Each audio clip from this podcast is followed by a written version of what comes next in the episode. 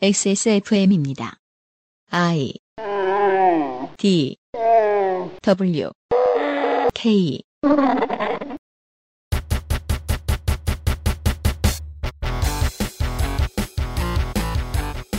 박근혜 정부의 최순실 등 민간인에 의한 국정농단 의혹 사건 진상규명을 위한 국정조사. 21세기 들어 치러진 다른 청문회들처럼 조용히 지나갈 것 같지 않습니다.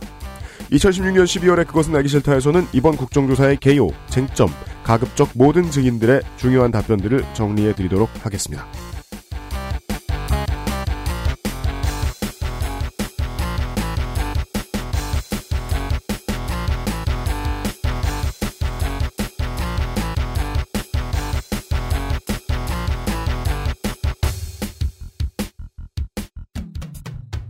하루 늦게 찾아뵙습니다. 지구상의 청취자 여러분, 조금 죄송합니다만, 사정이 사정이라 용서해 주십시오. 어, 저희들이 지금, 어, 이틀째 열심히 준비를 하고, 어, 녹음을 받는 시간은 한국 시간으로 2016년 12월 8일 오후 3시 7분을 가리키고 있습니다. 지금 이 시간의 최신 뉴스는 박근혜 대통령 탄핵소추안이 국회 본회의에 공식 보고가 됐다는 것입니다. 국회법에 따르면요, 탄핵소추안은 법사회에 회부하기로 의결한지 의결하지 아니했을 때는 본회의에 보고됐을 때, 즉 지금입니다. 저희들이 녹음하고 있는 지금으로부터 24시간 이후 혹은 72시간 이내에 무기명 투표 로 표결을 합니다. 그런데 이번 정기국회 회기는 여러분이 빠르게 들으셨다면 이번 주 금요일 오늘 내로 종료가 되기 때문에 여러분이 듣고 계신 날짜 국회법이 정한 탄핵 소추안 법정 처리 시한을 준수하기 위해서 금요일에 예정된 정기국회 마지막 본회의 즉 2016년 12월 9일 오후 2시에 탄핵 소추안을 상정해서 심의할 수밖에 없는 상황입니다. 탄핵이 가결이냐 부결이냐가 하루 안에 결정이 나고 저희들은 그 전에 이 기록을 남기기 위해서 방송을 하려고 모였습니다. 예. 어, 그, 제목을 내놔야 되는데, 제목은 이렇게 길게 할 수가 없으니까, 그냥 여러분이 보신 대로 짧게 적었고요. 실제로는 박근혜 정부의 최순실 등 민간인에 의한 국정농단 의혹 사건 진상규명을 위한 국정조사 스케치가 되겠습니다. 이 문제를 준비하기 위해서 저희들이 갑자기 모였습니다. 어, XSFM 비상시국 대책회의의 어, 윤세민 위원장을 소개합니다. 네, 안녕하십니까. 아, 안녕하십니까. 윤세민입니다. 네, 본인이 안녕하지 못한 뜻이죠. 청취자 여러분을 위하는 뜻에서 예, 거짓말을 하고 시작했습니다. 윤세민은 안녕합니다. 네. 비상시국 대책회의의 홍성갑 덕질인을 소개합니다. 네, 안녕하십니까. 네. 난 왜 덕질인이죠? 그 모든 위원회엔 덕질인이 하나쯤 필요하다. 이게 이제 저의 에, 소견입니다. 왜냐하면 이제 뉴스를 보시는 분들이 이번엔 다 아시게 됐어요. 이 전국에 있어서 가장 중요한 아, 뇌관을 터트렸던 존재 둘입니다. 둘 이대와 주겔. 예, 아, 덕질이는 중요합니다. 그리고요. 감사합니다. 제가 위원장이란 걸 지금 알았는데요. 네. 그 위원장이라는 게 나쁜 사람이라는 뜻 아닌가요? 김성태란 뜻은 아닙니다. 아, 그런가요? 아하, 네, 일정에 대한 간략한 소개를 해드리고 방송을 시작하겠습니다. 현재까지의 전체 일정 네, 이번 국정조사의 플레임은 어, 숨 쉬지 말고 읽어봐. 이거 두 번이나 읽으셨는데 또 읽어볼까요? 네. 박근혜 정부의 최순실 등 민간인에 의한 국정농단 의혹 사건 진상 규명을 위한 국정조사입니다. 네. 다른 사람이 읽으면 느낌이 또 다르잖아요. 그죠? 11월 17일부터 활동을 시작했으며 1차 기간보고가 11월 30일에 있었고요. 2차 기간보고가 12월 5일, 1차 청문회가 12월 6일, 그리고 2차 청문회가 12월 7일에 열렸습니다. 네. 덕분에 저희 헬게이트도 열렸죠. 네. 그동안 그 청문회들이 있을 때마다 늘 안타까웠던 게 그거였어요. 하루 종일 진행되니까 기자들도 집에 가요. 물론 이번엔 안 그럴 줄 알았는데요. 왠지 저희도 기록으로 남겨보고 싶어가지고 말이죠. 예. 아니, 근데요, 그, 낮 시간에 비해 저녁 시간 기자 수가 좀 줄어들긴 했더라고요. 왜냐면은 9시가 돼서 8시가 돼가지고 자기가 출연해서 보고하러 가야 되거든요. 음, 음. 예. 교대가 또 되지 않았던 것 같아요. 그니까 말이에요. 정치부 기자 수가 되게 적어요, 회사들마다. MBC나 KBS처럼 3교대로 막 돌릴 수 없거든. 저녁 시간대에는 그래서 청취자 수도 적어졌는데, 취, 취재하는 취재진도 줄어들었더라고요. 네, 네. 아무튼 뭐, 그리고 저희들이 지금, 저, 예, 윤세민 위원장이 곧 설명해줄 1차 기간 보고 때는 기자도 별로 없었어요, 또. 네, 그렇습니다. 1차 기간 보고 때는 보고 기관은 문화체육관광부, 법무부, 대검찰청, 국민연금공단, 그리고 실제로는 보건복지부도 참석했습니다. 어, 이 중에서 그 김수남 검찰총장과 그리고 김주연 검찰청 차장검사, 박정식 대검찰청 반부패 부장 이렇게 세 명이 불출석했습니다. 음. 검찰 측 증인의 불출석으로 인해서 야당 위원들과 일부 여당 위원들이 반발하여 10시 42분에 퇴장하는 사태가 있었습니다. 네, 오전이었습니다. 네, 그렇기 때문에 이후 조사 속개는 11시 4분. 검찰 쪽 3인의 불출석 사유는 수사와 재판에 영향을 줄 수 없다라는 이유였습니다. 네. 청취자 여러분들, 그, 만약에 청문회를 보셨다면은, 김성태 위원장이 화를 냈던 이유가, 이 1차 기간 보고 때부터 쌓여있던 게 폭발한 겁니다. 다 똑같은 말을 하면서 안 나왔잖아요. 음, 네, 그렇습니다. 이때 화를 냈던 사람이 어제까지 화를 냈죠. 그렇습니다. 일관성이 있다는 건 중요한 겁니다. 레파토리는 계속 같았습니다. 지금 저희가 네 번의 예, 청문회를 들여다본 결과. 그렇습니다. 2차 기간 보고는 12월 5일에 열렸고요. 보고 기관은 대통령 비서실, 대통령 경호실, 국가안보실, 보건복지부, 기획재정부, 교육부. 어, 그리고 불출석자는 청와대 민정수석 최재경, 청와대 경호실장 박흥렬, 청와대 경호본부장 류국형 이렇게 3인의 불출석을 했는데요. 네. 이들의 사유는 경호를 한시도 공백을 둘 수 없다는 업무 특성. 그렇습니다. 민정수석과. 경호 담당자들은 자리를 비우면 안 된다. 네, 네. 뭐 당연히 여야 위원들의 반발이 있었죠. 당연합니다. 그렇게 업무를 중요시하는 사람들이 어, 기간 보고 때 뭐라고 했는지는 이따 말씀드리겠습니다. 음. 그리고 12월 6일 날 1차 1차 청문회가 열렸습니다.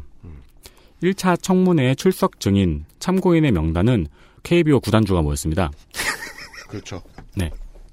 정경영 회장이자 정경련. 전 음, 전경련 회장이자 GS 회장 허창수, 전경련 부회장 이승철, 삼성전자 부회장 이재용, 현대차 회장 정몽구, SK그룹 회장 최태원, LG그룹 회장 구분무, 롯데그룹 회장 신동빈, 하나그룹 회장 김승현, CJ그룹 회장 손경식, 한진그룹 회장 조양호, 전 국민연금공단 이사장 최강, 전 기금운용부장 홍완선, 전 하나투자증권 대표이사 주진형, 일성신약 대표이사 윤석근, 삼성전자 미래전략실 사장 김종중, 삼성물산 사장 김신, 한성대 교수 김상조, 중앙대 교수 박창균 이렇게 참석하였고요.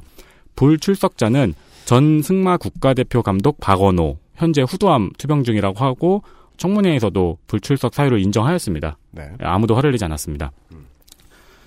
그리고 야당과 비박계 위원들은 가장 큰 쟁점이었던 삼성물산 제일모직 합병 과정에서 최순실과의 관계에 있어 핵심 인물이었던 미래전략실 차장 장충기를 증인으로 원했는데 어, 이 대신 김신, 김종중 사장이 들어왔습니다.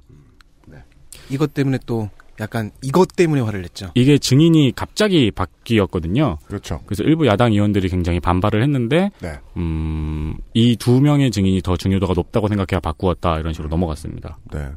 그 로스터에 없는 선수를 막 올리다니 룰을 무시하고 예. KBO가 왜 이렇게 됐는지 알만합니다. 네.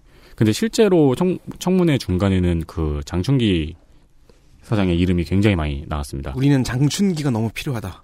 음, 그런 그런 얘기가 거 나왔죠. 네. 근데 나왔어도 똑같은 말 했지 않았을까 싶어요. 몰라 몰라 몰라. 아니에요. 근데 나와서 10시간 앉혀놓죠? 그럼 주갤러들이 캐낼 거, 냈을 거예요. 음. 나오기만 하는 걸로도 의미는 있었을 겁니다. 그 다음 2차 청문회 12월 7일에 열렸습니다.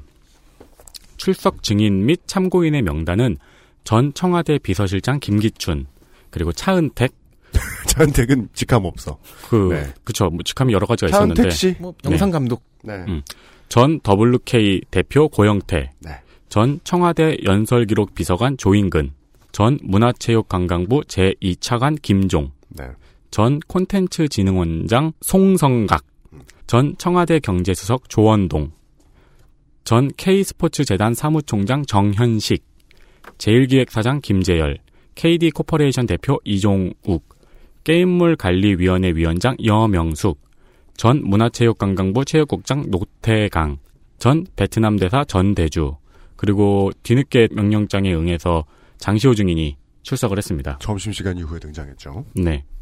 이 2차 청문회에서 사실 가장 중요한 거는 불, 불출석자였죠.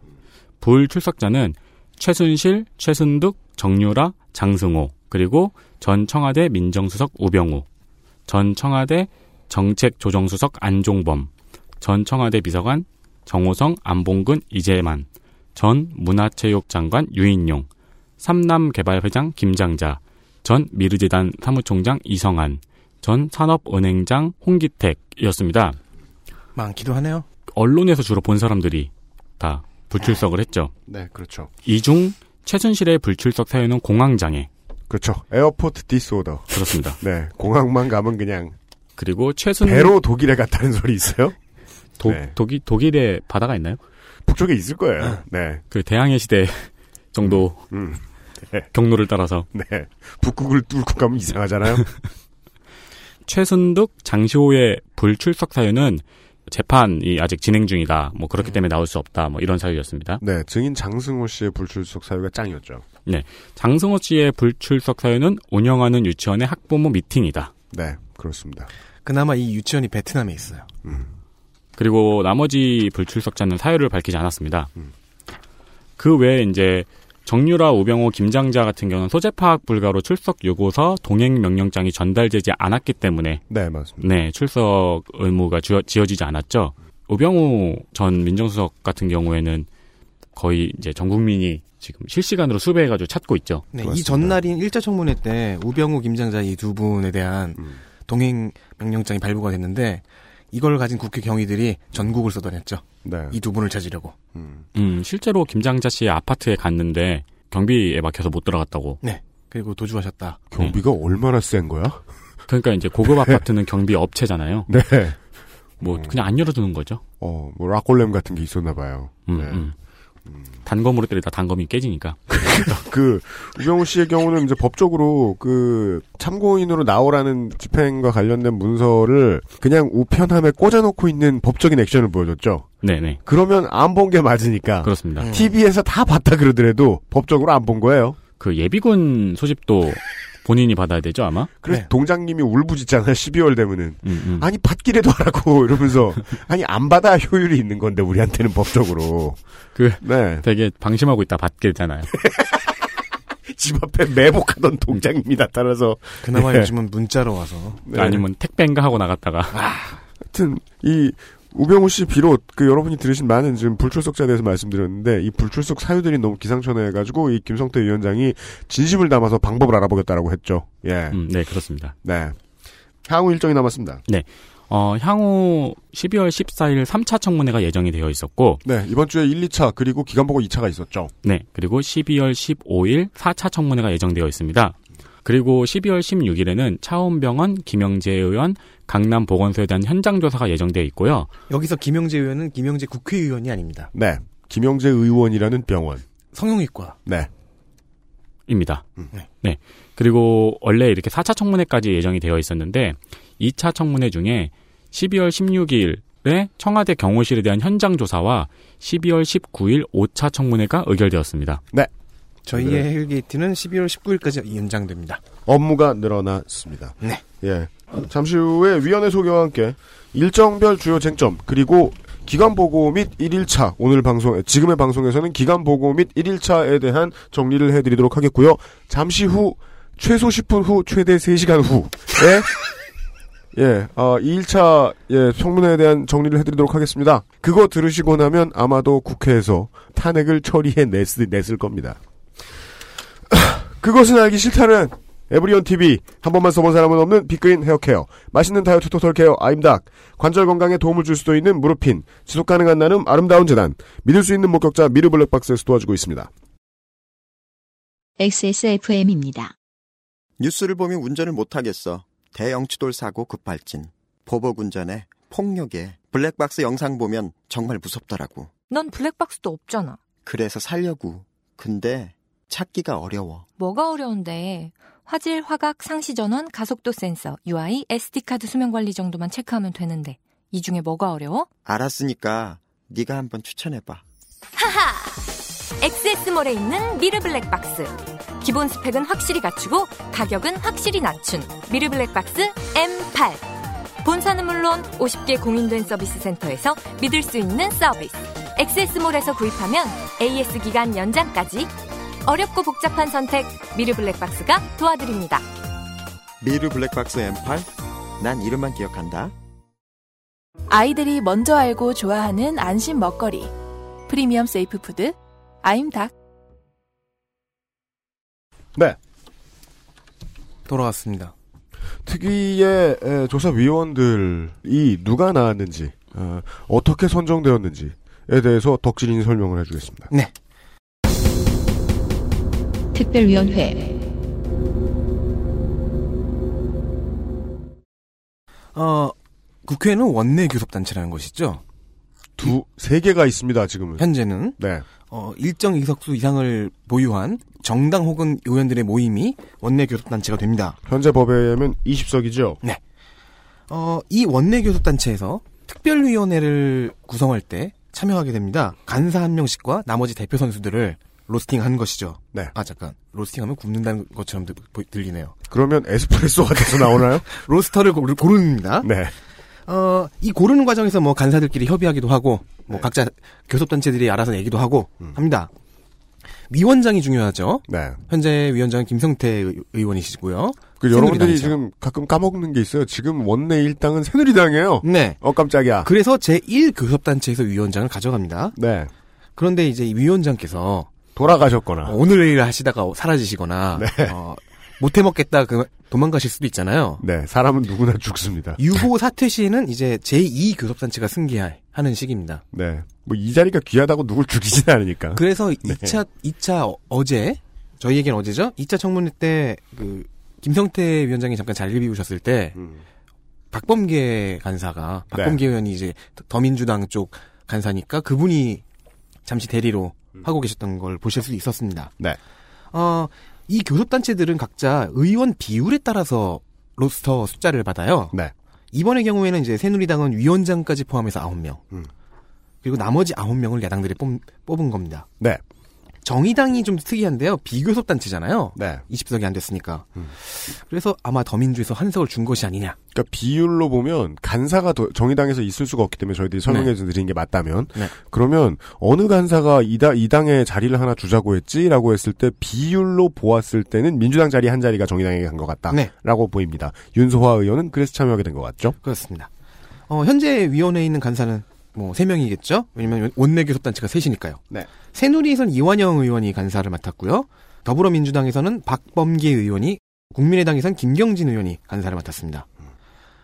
어, 그리고 이제 쭉 로스터를 각자가 잡았는데 음. 새누리당 쪽 특히 친박들이 네. 나는 여기 끼기 싫은데 네. 라고 나섰던 분들이 몇 분 계셨어요. 음. 그 중에서 이제 이해훈, 추경호 두 분 의원이 음. 사임하시면서 네. 이 자리가 이종구, 최규일 의원으로 대체되어서 현재의 로스터가 되었습니다. 마치 직접 고른 양. 친이계가 가는 게 낫겠는데? 그래서 어, 미, 리 네. 말씀드리면 이제 새누리당 의원 9명 중에서 음. 친박은 또 오타했어요. 이완용. 이완 아, 이거 영. 음, 네. 이완영 의원, 이만희 의원, 정유섭 의원, 추경호 그리고 그분을 대체한 최규일 의원 이렇게 해서 총 4명이 친박으로 보통 분류가 됩니다. 이 이름을 기억해 주시면 좋을 것 같습니다. 아, 질문에 콜이 떨어진다. 혹은 좋아하냐는 말을 자꾸 한다. 아, 외모 평가지를 한다. 그럼 친박이라고 지금까지는 보시면 되겠다는 겁니다. 감성도 많이 팔아요. 네. 자, 그럼 이 18명의 명단을 한번 쭉 읊어보겠습니다. 위원장 새누리당 김성태 의원, 서울 강서을이고요. 삼선 의원이며 비박입니다. 새누리당 간사 이완영 의원, 경북 고령 성주 7곡 4대의 고장이죠. 그렇습니다. 아. 사드의 고장이에요. 이선이고 친박이며 탄핵 찬석입니다. 네, 탄핵을 찬성하고 있습니다. 모르시는 모양인데 나중에 표를 어떻게 해서 할지 그런데 모르겠는데. 이완영 의원이 음. 조금 애매해요. 어디서는 탄핵 반대라고도. 네, 네. 맞아요, 맞아요.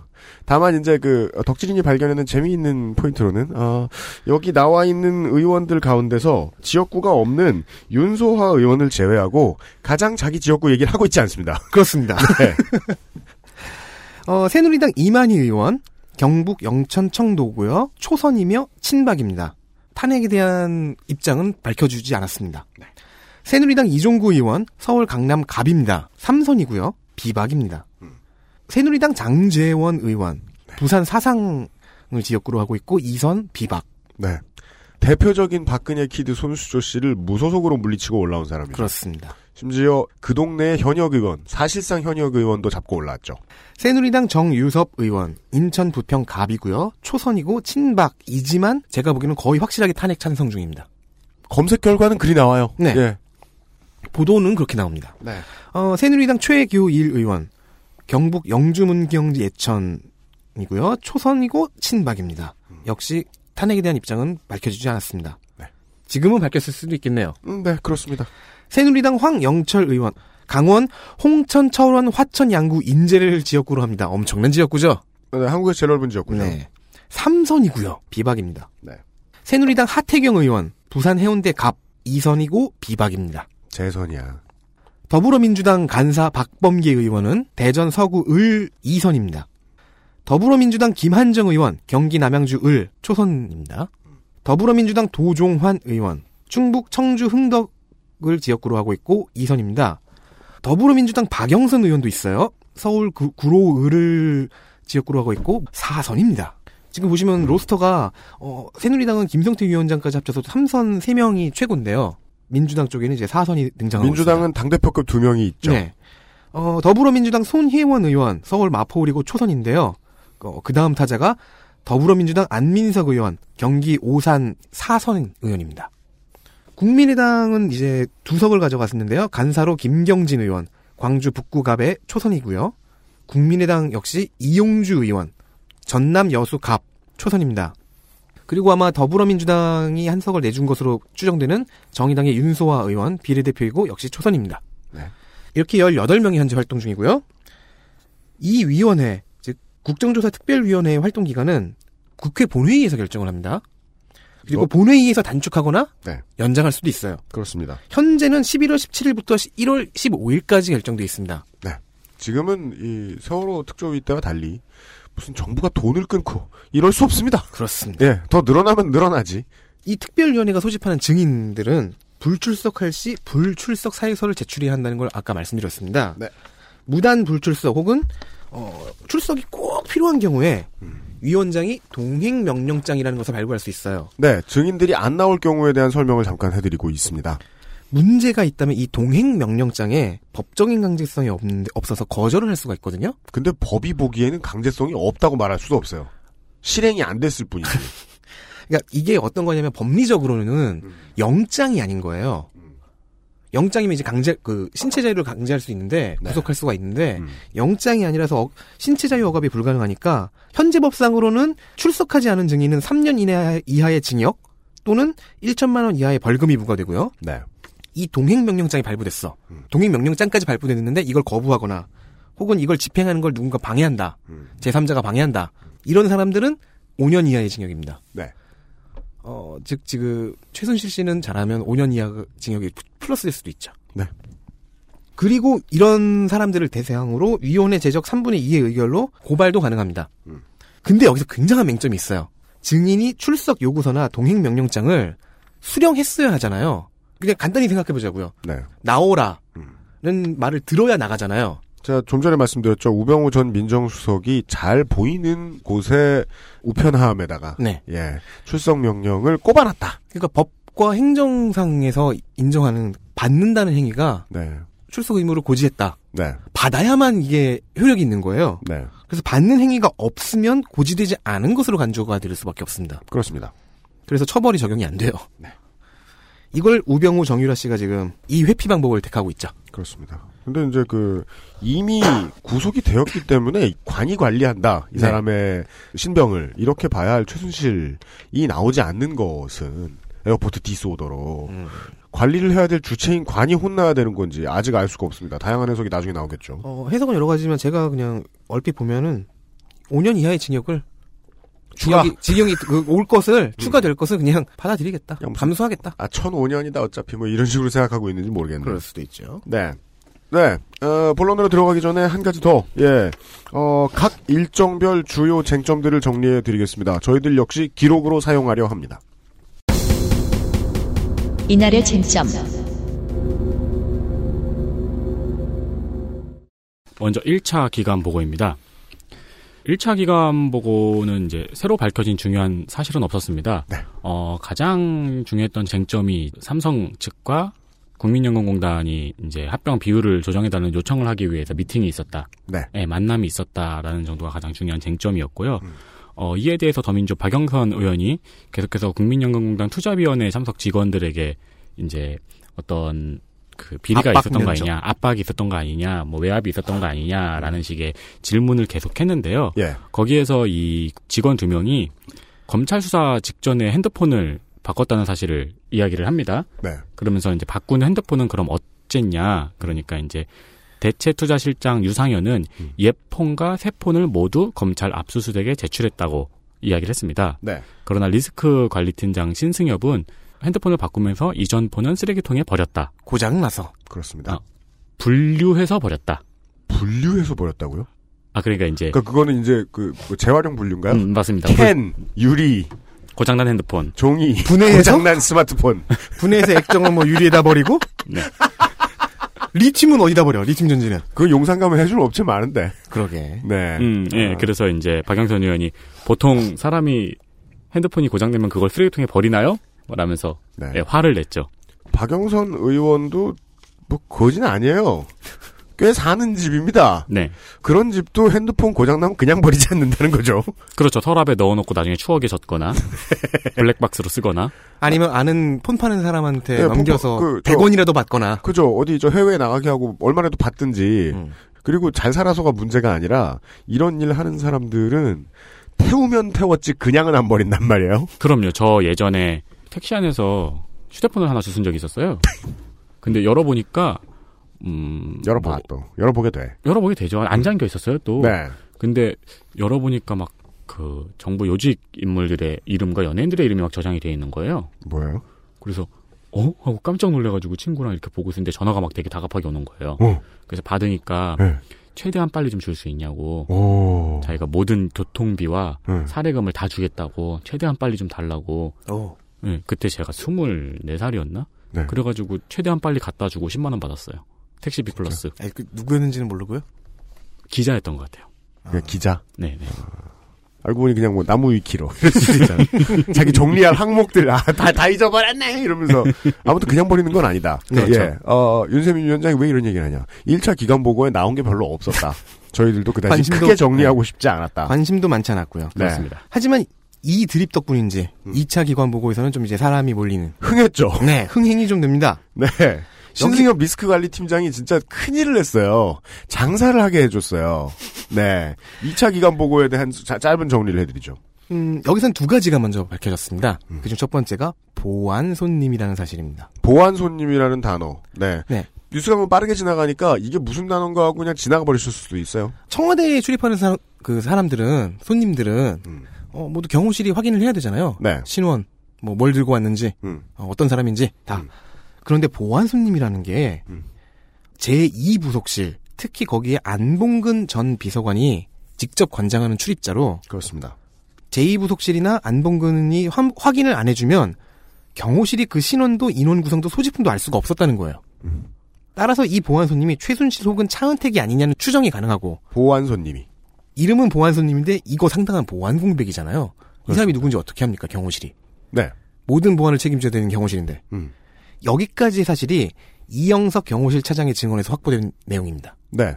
솔직히 기간 보고에서 이런 얘기까지 들을 수 있을 줄은 몰랐습니다. 그렇습니다. 네. 그 다음, 그니까, 그 2차 기간 보고에서는, 어, 이 두 가지 단어들을 기억해 주시는 게 좋겠습니다. 첫 번째는 보안 손님이었고. 두 번째는 네, 주사 처방입니다. 네. 어, 이거는 그 이 기간 보고 마지막에 터져 나온 꿀잼. 홈런이었죠. 네. 야구 몰라요. 네, 맞습니다. 9월 말 이사까지 봐야 돼요. 네, 그렇습니다. 네. 그이 기간 보고에서 사람들이 가장 많은 반응을 보였던 인물이 음, 청와대 의무실장 이선우 중령이었습니다. 그렇습니다. 왜 그러냐면은 이 2차 기간 보고가 대다수의 이제 경호실장이라든가 경호실 차장이라든가 뭐 이런 사람들이 전부 다, 아, 경호실장은 안 나왔죠. 음. 네. 이런 사람들이 전부 다 위법보다 불법보다 무능을 택하고, 음. 네. 잘못했습니다. 죄송합니다. 확인 못했습니다. 모르겠습니다. 그게 우리 그 2차 청문회의 끝판왕 김기춘 씨의 이야기, 김기춘 씨의 주요한 태제였잖아요. 정확히 김기춘 씨까지 다 하는. 네. 무능해야 된다 이것들아. 근데 김기춘 씨보다 훨씬 더 약간, 음, 좀 더 자신이 없는 태도? 네. 네. 아직은 레벨이 낮은 스킬. 네네. 제, 제- 뭐 죄송합니다. 모르겠습니다. 뭐, 뭐 그런 식으로 이야기를 했는데, 쪼랩이죠. 네, 그렇습니다. 오죽하면은 보안 차장이 보안 손님 보고 안 받으면 모릅니다. 죄송합니다. 이런 말을 했겠습니까? 네. 예. 근데 이, 그, 이선우 중령 같은 경우에는 나는 잘못 없고 나는 일 되게 잘해. 라는 자세를 한 10시간 가까이 견지하셨어요. 엑스맨이죠. 네, 네. 그렇습니다. 모든 건 필요한 처방에 의해 처방됐고, 네. 어, 그리고 아닙니다. 그런 사실 없습니다. 아닙니다. 뭐 절대 그런 사실 없습니다 라는 말을 굉장히 또박또박 했어요. 네. 그러다가 마지막에 새누리당 장재원 의원이 매우 강도 높은 압박 신문에 의해서 대통령에게 태반 주사, 배국 주사, 감초 주사 3종 세트를 처방했다는 증언이 확보가 되었습니다. 네. 이 과정에서 이제 새누리당 장재원 의원의 질의 시간이 끝나자 옆에서 야당 의원의 팀플도 이뤄졌고요. 그렇습니다. 질의 시간을 확보해주기 위한 네, 이번에 물결은 여러분들이 그 다른 저 시사 프로들이 평가한 게 맞습니다. 비박이 횃불을 붙여야 예, 나머지가 따라갔습니다. 네, 그렇습니다. 어, 그러다 보니까 이제 이, 그, 이선우 중령 같은 경우에는 미용 목적의 주사를 처방한 사실이 없다고 이야기한 거지, 이 세 가지 주사를 처방한 사실이 없다고 이야기한 적은 없다. 그러자 이제 장지원 의원 같은 경우는 배곡 주사는 100% 미용 목적의 주사다.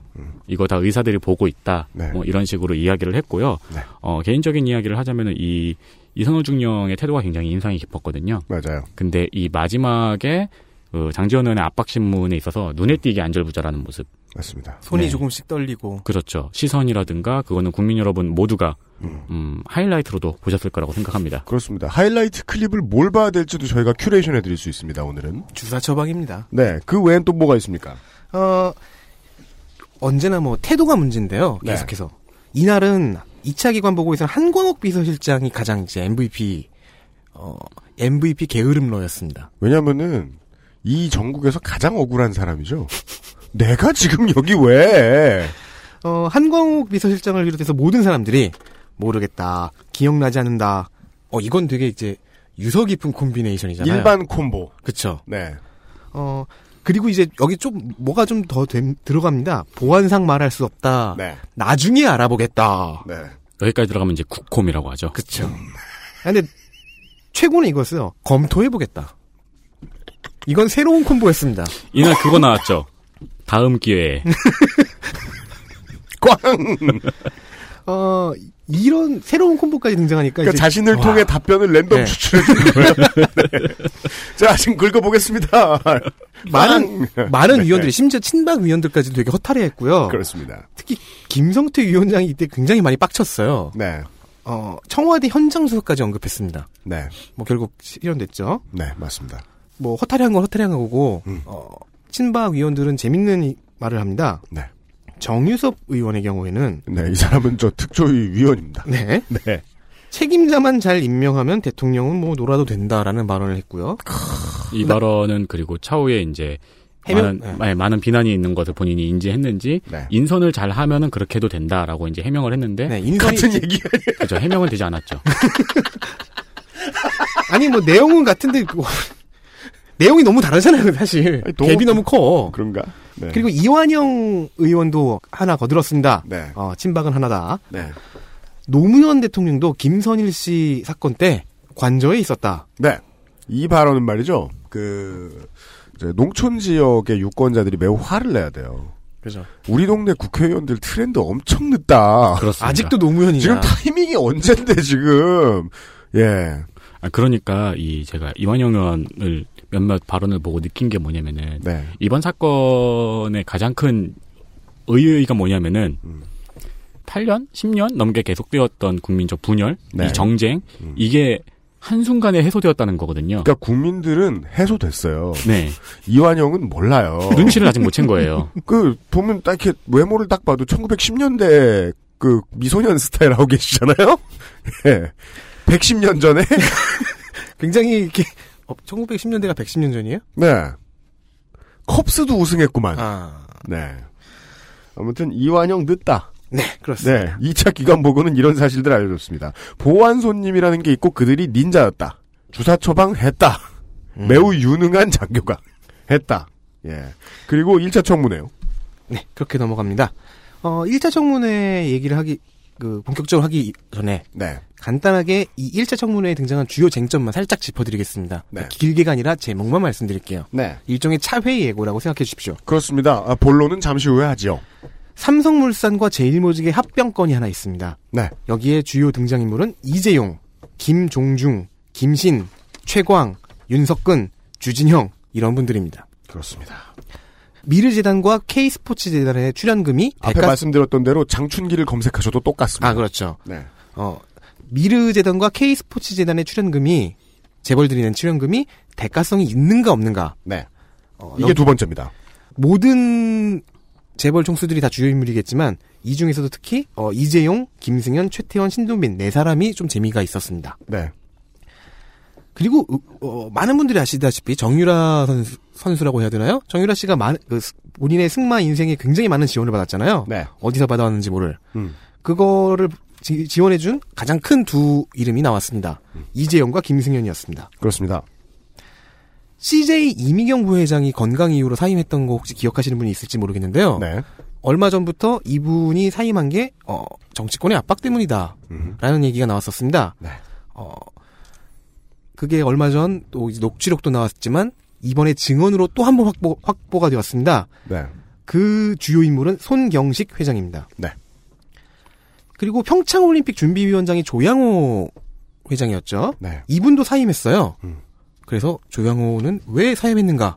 를 어, 아, 조양호가 얘기해 줍니다.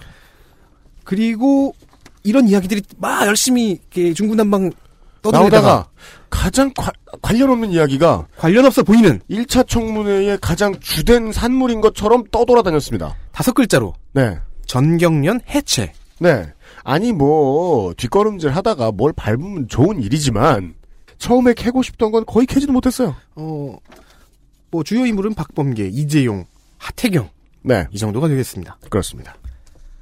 여기까지 지금까지 있었던 청문회 1차 기간 보고 2차 기간 보고 그리고 1차 청문회까지의 서머리만 이야기를 좀 해드렸고요. 광고를 듣고 와서 음. 증인들을 한 명씩 한 명씩 뜯어보도록 하겠습니다. 이게 본선입니다. XSFM입니다. 계단 오르기가 불편하신가요? 그렇다면 관절 건강을 의심해 보세요. 식약처로부터 관절 및 연골 건강 개선에 도움을 줄 수 있다는 기능성을 인정받은 무릎핀을 섭취하세요. 삶의 질이 달라집니다. 엑세스몰에서 만나요. 영희는 엄마 아빠와 떨어져 삽니다. 엄마 아빠는 가난해서 건강보험료를 내지 못했습니다. 이제 그 보험료를 영희가 내야 합니다. 대한민국에서 10살 아이에게 체나백을 독촉하는 것은 합법입니다. 영희처럼 고통받는 사람들을 위해 60일의 건강보험증 캠페인에 참여해주세요. 당신의 참여가 제도를 바꾸는 시작입니다. 아름다운 재단. 돌아왔습니다. 네. 증인별로 예, 증인의 꽉 증인과 관련된 쟁점과 발언에서 얻을 수 있는 것들을 정리를 했는데요. 그 증인 순서를 마음대로 정리하라고 했더니 어, 비상시국 대책위원회의 에, 홍성갑 덕질위원은 어, 간사라고 해주면 안 돼? 홍성갑 덕질 간사는 그 순서를 이렇게 정했대요. 해맑은 순서로 정했대요. 아, 우선 뭐야, 해맑은 순서. 이게. 일단 태도가 해맑은 순서고요. 어, 비- 해맑음 정- 정도가 비슷하다. 뭐 네. 똑같이 똑같은 정도로 어- 얼굴 표정이 어둡다. 뭐 그러면요. 네. 어, 아 타이브레이커 네, 뭐예요? 타이브레이커가 생기면 어, 비중순으로 잘랐습니다. 알겠습니다. 그리하여 에, 첫 번째 증인 아, 가장 가벼운 사람이죠. 누구예요? 세상에는 내부 고발자가 필요하잖아요. 네, 음, 다 써놓고 네, 이 순서가 무슨 순서일까를 고민하다가 네. 아 이것은 해맑은 순서다. 라고 스스로 판단 내린 걸 제가 옆에서 봤습니다. 아닙니다. 이것은 모함입니다. 우리 인생 그냥 앉은 순서대로 하자. 다음 시간부터는. 그럴까요? 네, 아, 증인별로 정리를 했습니다. 네 그렇습니다. 먼저 허창수 증인입니다. 증인 허창수 허창수 증인은 1948년 경남 진주 출생입니다. 경남고등학교를 졸업했고 이후 고려대 경영과를 졸업했습니다. 그리고 세인트루이스 대학교 대학원 경영학 석사 조부는 LG 양대 창업자 중 하나인 허만정 씨입니다. 네. 그리고 부친은 허준구 씨이고요. 어, 허준구 전 금성 회장이자 LG건설 명예회장입니다. 네, 금성 쪽이죠, 이 집안이. 네, 그렇습니다. 허창수 증인은 현재 GS 회장, 전경련 회장, 그리고 서울FC 구단주입니다. FC 서울입니다. 아, 그런가요? 서울 FC 아니야. 아, FC 서울이구나. 어, 서울 FC 아니야. 아, 난 너만 믿었지. FC 서울 구단주입니다. 네, 이라고는 부를 수 있어도 서울 FC라고 부르면 안 돼요. 어, 1977년 LG그룹에 입사했고요. 그리고 80년대 내내 홍콩 도쿄 지사나 상무를 역임했습니다. 그러니까 내내 도쿄나 홍콩에 계속 있었던 거죠. 음. 네. 그리고 1995년에 LG전선 회장이 되었고요. 2004년도에 그룹 분리 후 GS그룹 회장이 됩니다. 그리고 2011년에 전경련 회장이 되었는데요. 전경련의 어버이연합 지원이나 최순실 재단 자금 모금 등의 사항에 대해서 언론에서 끊임없이 이제 질문을 보냈는데 어, 지금까지 별 반응을 보이지 않고 계속 묵묵부답이었습니다. 네. 저는 태평무사라고 봅니다. 네. 그래요? 네. 음. 왜냐면 청문회에서 보여준 이분의 캐릭터가 이래요. 음. 위원들이 질문합니다. 박근혜 정부에서 최순실의 재단들의 자금 출연을 요구했다. 음. 그때 이걸 왜 순순히 들어줬느냐. 네. 그러자 아 뭐 그거 그죠. 기업 입장에서 거절하기가 참. 점점점. 음. 네. 이 어투가요. 네. 굉장히 평온했고요. 문장을 말하면서 이렇게 미소를 이렇게 섞으시는데 그 미소가 굉장히 사람 좋아 보여요. 네. 여- 여기가 청문회장인지 소풍 나오신 건지 약간 헷갈릴 정도였어요. 네. 그래서 그 이 기부가 자발적이었냐 대가성이었냐를 묻는 질문에 대해서도 음. 뭐 다른 그룹들이 다 하니까 맞춰서 했죠. 뭐 이런 식으로 대답을 하세요. 네. 듣는데 맥이 빠져요. 맞습니다. 이런 생각이 들더라고요. 마치 본인에게 질문이 많이 오지 않을 것을 알고 네. 청문회장 구경 나온 할아버지 같은 태도. 지금 아니면 또 언제 가보겠네. 그래서인지 뭐 비중 그 분량 확보도 별로 안 하십니다. 그렇습니다. 뭐 잠시 후에도 또 이제 허씨 집안 말고 구씨 집안 나올 때도 이야기를 하겠습니다만은 LG그룹과 GS그룹의 이 공통적인 어, 비슷한 느낌이 있습니다. 네. 예. 저자가 정부에서 나왔다는 걸로 보아 100만 양을 끼워주게는 끝. 네. 굉장히 태평한 곧 맑은 네. 콧물을 흘리겠구만 이러면서 예 그냥 그러고 만 듯한 느낌이 듭니다. 네. 혹은 그게 뭔데 나도 갈래. 그리하여 해맑은 허창수 증인에 대한 얘기를 좀 뭐 할 게 없었고요. 네. 그 다음은요. 증인 이승철 이승철 증인입니다. 좀 비중이 있었죠. 네. 예, 중요한 쟁점이 있었고요. 어, 1959년 부산에서 출생했습니다. 그리고 고려대 정경대학 경제학과를 졸업했고요. 오하이오 주립대 대학원 경제학 석사와 박사를 했습니다. 현재 정경련 상근 부회장인데요. 85년부터 89년까지 오하이오 주립대 강사로 활동을 했었고요. 모교에서요. 네. 그리고 1990년 한국경제연구원 연구위원으로 들어갔습니다. 그리고 1999년 전경련 기획본부장으로 전경련에 들어가게 됐고요. 네. 2003년에는 국민연금공단 이사도 역임했었습니다. 그리고 2013년에 정경련 부회장이 되었고 2014년에 민관합동창조경제추진단 공동단장이 되었습니다. 네. 아까 그 허창수 증인이 정경련 회장이라고 말씀을 드렸는데요. 이 허창수 증인은 상근직이 아니므로 그렇습니다. 네, 사실상 정경련의 실세는 이승철 증인이라고 할 수 있습니다. 네. 네. 이승철 부회장과 허창수 회장, 그러니까 정경련으로 말이죠. 예. 에서 보시다시피 저희 지금 첫 번째, 두 번째가 지금 저 정경련의 얼굴들이잖아요. 네. 정경련의 입장을 대변했다라고 트레이스를 잡고 가셔도 아주 나쁘진 않아요. 그렇다면 정경련의 입장은 음. 마음 편하다인가? 네. 달라고 했다. 왜냐 어, 이분이 실세라고 했죠. 네. 그래서인지 어, 재단에 출연한 과정, 전경련 관련 질문 이런 거를 상사라고 할 수 있는 허창수 증인보다 훨씬 더 많이 받았어요. 맞습니다. 어, 박근혜 정부가 재단 출연 요구를 한 것이 과거 정부에서 재단 출연 요구 같은 거한 것과 음. 어떻게 다르냐 하니까 어, 뭐 청와대가 직접 챙긴 것이 좀 다르다. 네. 라고 명쾌하게 답을 하- 했어요. 이날의 청문회의 가장 중요한 첫 번째 멘트였던 것 같아요. 네네. 예. 그 청와대가 직접 챙겼다. 그래서 이제 새누리 최규일 의원이 네. 어 그럼 그게 자발적인 거냐, 네. 강요에 의한 거냐, 아니면 뇌물인 거냐, 이셋 네. 중 하나지 않느냐라고 음. 질문하니까 곧바로 횡설수설로 도- 돌변합니다. 방금 전에 명쾌하게 얘기했는데 갑자기 뭔가 실수를 깨달았다는 듯이 네. 어 약간 갯모해가 있었고요. 이 그렇습니다. 횡설수설을 열심히 들어보니까 이게 아니 그것은 자발적이었 뭐 이런 식으로 해석이 돼요. 네. 근데 이것도 모순입니다. 네. 왜냐면 앞서 말한 청와대가 챙겼다는 증언과 사실 모순이거든요. 그래서 보시던 분들이 청취자 여러분들께서 TV로 직접 보셨다면 이런 부분이 가장 황당하셨을 것 같아요. 지금 오늘의 이번 주에 그 아실 방송에서 내내 나오는데요. 저렇게 큰 죄를 지은 사람들 혹은 그 옆에 있었던 사람들이 뭔 놈의 준비가 이렇게 안 돼 있어라는 거였죠. 이승철 부회장의 경우에는 어떤 게 충격적이었냐면 청와대가 줬다는 건 시인할 거면서 너네들은 대가성 혹은 뇌물성이 있느냐 없느냐라는 음. 자기들의 책임을 묻자 그때부터 당황하기 시작했다. 네. 자기들 책임을 물을 거란 예상이 안 됐나? 아니요, 저는 좀 다른 해석을 할 건데요. 네. 조금 더 나가보겠습니다. 어, 11월 4일에 SBS 보도에 따르면요. 이승철 부회장이 검찰 수사에서 한 증언 역시 여기 이- 방금 그 자발적이었다는 증언과 음. 모순이 돼요. 네. 왜냐면은 이제 안종범 전 민정수석이 네. 야 이것은 자발적 모금이었다고 허위 진술을 하라고 강요했다는 진술을 했거든요. 그렇습니다. 그게 나왔습니다. 즉 청문회에서 이- 이렇게 모순된 증언이 맨 처음에는 뭐 자발적 모금이라고 허위 진술하도록 강요받은 인풋이 있고 네. 그런데 이제 그 강요를 증 내가 이미 검찰 가서 말했지 음. 라는 기억이 있죠. 음. 이 두 가지가 섞이면서 세- 발생한 버퍼링일지도 몰라요. 아, 그러니까 인풋이 강요됐다라는 말을 들으니까 이 상황이 뭔지 알겠어요. 오버플로우죠. 네. 그렇죠. 네. 그러니까 안종범 전 민정수석이 어, 강요를 세게 한 거예요. 그 여파가 남아 있는 거죠. 그쵸. 어, 잠깐만. 어, 잠깐. 과다 어, 인풋. 어? 그리고 보시면 아시겠지만 이분은 재벌이 아닌데도 전경련 재벌이 아니고 네. 어 그냥 일개 경제인인데 전경련 부회장까지 올라갔어요. 네. 거의 민간 경제 분야에서 탑이죠. 그렇죠. 어떤 의미로는 탑이죠. 음. 근데 이런 엘리트가 이런 버퍼링을 보인다? 네. 이것은 어, 멘탈에 문제가 있다. 음. 아니 문제라기보다는 멘탈이 청문회 멘탈의 상태로 오지 않았다. 네. 그것은 표정에서 읽을 수 있습니다. 음. 어, 상사인 허창수 증인과 겹치는 캐릭터 코드가 있어요. 네. 해맑은 웃음입니다. 그렇습니다.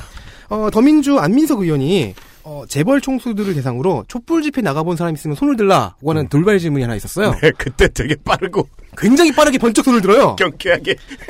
그래서 안민석 의원은 이렇게 어이없으면서 당신은 재벌이 아니잖아요. 무시당합니다. 이렇게 쿠사리를 먹었어요. 무시죠? 네. 쿠사리인데 그걸 먹자마자 흐 하고 웃더라고요. 맞아, 나 그거 이러면서 웃었어요 또. 매우 해맑게요. 네. 이 행동으로 뭐 촛불 집회 나간 국민들을 모욕했다는 욕을 먹기도 했지만 안타깝습니다. 그 해맑음은 지워지지 않습니다. 외통수에 걸리는 바람에 국민들 본의 아니게 모욕했어요. 해맑음은 여기서 끝나지 않습니다. 네. 어, 이 최순실 재단들의 설립 시기에 대해서 질문이 들어왔을 때도 네, 그 질문이 중요했죠. 들어왔어요. 어, 자, 청와대가 재단 설립을 하라고 한 지시가 7월 24일에 나왔다. 음. 근데 왜 재단 설립을 한참 늦은 10월 하순이냐? 네. 이유가 뭐냐라고 하니까 답변이 이렇습니다. 청와대에서 별 얘기가 없었다. 네. 그러니까 청와대가 직접 챙기면서 내린 지시를 음. 추가로 챙기는 게 안 보인다고 늑장을 부린 거잖아요. 그러니까 되게 그, 그 유연한 무능함 코드를 보여줬어요. 아니 뭐 네. 이게 순박함인지 유연한 무능함인지 아니면 억지로 하는 일이라서 의욕이 없었던 건지 음. 어, 청취자의 자유로 해석해 보시기 바랍니다. 네. 그 메시지를 남겼습니다. 저는- 정경련 부회장은 네. 최소 의욕이 없거나 억지로 당했다라는 것을 잘 강조해줬습니다. 미소를 섞어서. 혹은 해맑습니다. 그렇습니다. 순박하고요. 그러니까 일단 그 정경련 회장 부회장은 모두 관, 모두 관광을 나온 것으로 보였다. 아니 순박한 경제 엘리트 얼마나 희귀합니까? 그러니까 그래서 네. 이 청문회 기간 내내 전경련의 역할은 음. 어떤 이미지로 보였냐면은 이 재단 모금에 있어서 굉장히 수동적이었다. 네. 네, 우리가 한 게 아니다. 음. 네. 어, 시켜서 했고 뭐 우리는 그냥 창구였다. 이런 식으로만 그렇죠. 보였어요. 그러니까 우리한텐 CPU가 없다. 우리는 저항일 뿐이다. 뭐 개당 1점 몇 원이다. 촛불, 여기 집, 재밌다. 촛불 집회에 나간 저항일 뿐이다. 그런 메시지를 계속해서 던졌다라는 것이 의미가 있었습니다. 네. 그 다음은 누굽니까? 정몽구 증인입니다. 증인 정몽구 정몽구 증인은 청- 어이씨, 성적에 비해 빨리 나오네요. 기아 타이거즈가 지금. 프로브에 올라갔는데? 어, 무려 1938년 네. 강원도 통천에서 출생했습니다. 네. 뭘 괄호 열고 현재 북한 점유지라 그래. 아, 모르실 수도 있겠구나. 모르실 수도 강원도라서. 있죠. 네, 네. 아, 저만 해도 통천이 어딘지 여기, 여기. 없으니까. 네. 네. 경복고등학교와 한양대 공업경영학과를 졸업했고요. 현대그룹 창업자인 정주영의 차남입니다. 사실은 뭐, 그냥 부들부들 하면서 말할 것 같으면, 이날의 그 증인들이 가장, 이제 국민들이 마음에 안 들었던 건 그거죠. 가장 중요한 커리어는 누구의 자식이라는 거다. 음. 예. 네, 그렇습니다. 그런 점에서 이승철 저 증인이 무시당한 거죠. 재벌이 아니잖아요. 누구의 자식도 아니고 누구의 자식이긴 하겠죠. 누가, 누가 낳아주긴 했는데 재벌이 아니다. 현재 현대자동차그룹 대표이사 회장입니다. 네. 그리고 1970년에 현대건설에 입사를 했고요. 음. 1973년에 현대자동차 이사가 됩니다. 어, 1996년부터 1998년까지 현대그룹 회장을 맡았고요. 2003년에 현대자동차그룹을 분리하여 대표이사 회장에 취임하였습니다. 네. 기사를 많이 찾아봤는데요. 이건 제가 특이해서 기록을 해놓은 겁니다. 네. 청문회 이전 기사들을 여러 번 찾아봤는데요. 압도적으로 호의성 기사가 많습니다. 네. 현대 자동차 그룹이 대언론전에 다른 어떤 대기업들보다도 신경을 많이 쓰고 있다는 증거이기도 합니다. 네, 그렇습니다. 그리고 1938년생이잖아요. 음. 현재 나이가 굉장히 많음에도 네. 경영 일선에서 굉장히 건재한 상태입니다. 흔히 총회장 혹은 왕회장이라 불리는 이제 나이 드신 분들의 아, 안타까운 특징들 중 하나죠. 일을 계속하고 싶어 한다. 네, 그래서 그 현대 자동차의 승계 작업은 지금 전혀 이루어지지 않는 것으로 언론들이 판단 중입니다. 잠시 후에 등장할 그 신동빈 회장의 경우에도 마찬가지죠. 어, 아버지는 지금 사실 본인이 일을 하고 있다고 생각하고 있어요. 아, 판단 능력이 없다 보니까 몰래 몰래 다 뺏어가서 그렇지. 네네. 예. 정몽구 회장에 대해서도 그런 의견이 많죠, 제게에서는. 자기도 모르게 다 빼앗길 때까지 계속 출근을 할 것 같다. 어, 정몽구 증인을 봤을 때, 음. 전 처음 이분이 입을 열자마자, 네. 아, 형제는 형제다. 그렇죠. 정몽준 의원과 13년 차예요. 13살 차인데, 말투 하나만으로 정몽준 의원과 형짐을 완벽하게 인증합니다. 아, 의원님. 아, 그 뭐, 네. 뭐. 오전 질의 시간에는 아무도 그에게 놀라울 정도로 관심을 주지 않았어요. 하도 질문이 없어갖고 분량 확보가 제로였습니다. 그렇습니다. 그리고 오후가 돼서 드디어 그에게 질문이 돌아왔는데요. 네. 일단 첫 질문부터 이해하지는 못합니다. 옹알이를 네, 시전합니다. 웅얼웅얼 하다가 이제 옆자리에 동석한 사람에게 그 눈길을 돌립니다. 네. 이분은 김앤장 소속의 변호사 최찬묵 씨인데요. 네. 즉 변호사를 대동하고 왔다는 얘기죠. 그렇습니다. 유일하게. 네. 이분이 최찬묵 변호사가 이렇게 설명을 해주는 것 같아요. 음. 그제서야 알아듣고 아, 네. 라고 말합니다. 그러니까 실제로는 이게 답변이에요. 변호사가 아니라 통역사가 아닌가 싶을 정도의 느낌을 주죠. 이 건성건성한 어투가 정몽준 의원의 어투가 너무 닮았고요. 맞아요.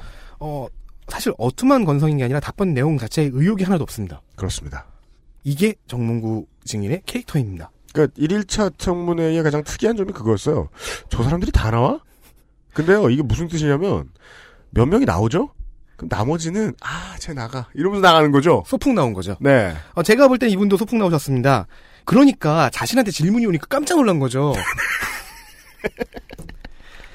아, 그 일반적인 한국의 학생 더- 자기한테 어, 질문 떨어질 줄 예, 모르고 있다. 이 어투의 앞고는 이겁니다. 어, 오후 질의 시간이 시작돼서 입- 입장할 때 네. 어, 시민들과 경호 그 정몽구 씨 경호원들의 간에 이제 충돌이 있었대요. 경호원들이 시민들을 이렇게 뭐 조르고 하는 폭행이 있었다고 하는데 아, 몸싸움이 그러니까. 심했습니다. 네, 정몽구 의원이 이제 출두를 하니까 옆에서 시민이 피켓을 들고 네. 구호를 외치려고 하자 네. 경원이 피켓을 뺏고, 뺏- 뺏고, 입을 제지하고. 막고 네. 땅바닥에 내팽겨 쳤다. 네. 그래서 이에 대한 사과를 그 박영선 의원이 요구를 했어요. 네. 그러니까 맨 처음엔 잘 못 알아듣다가 압권이죠. 네. 아, 네, 뭐 사과는 하죠. 네.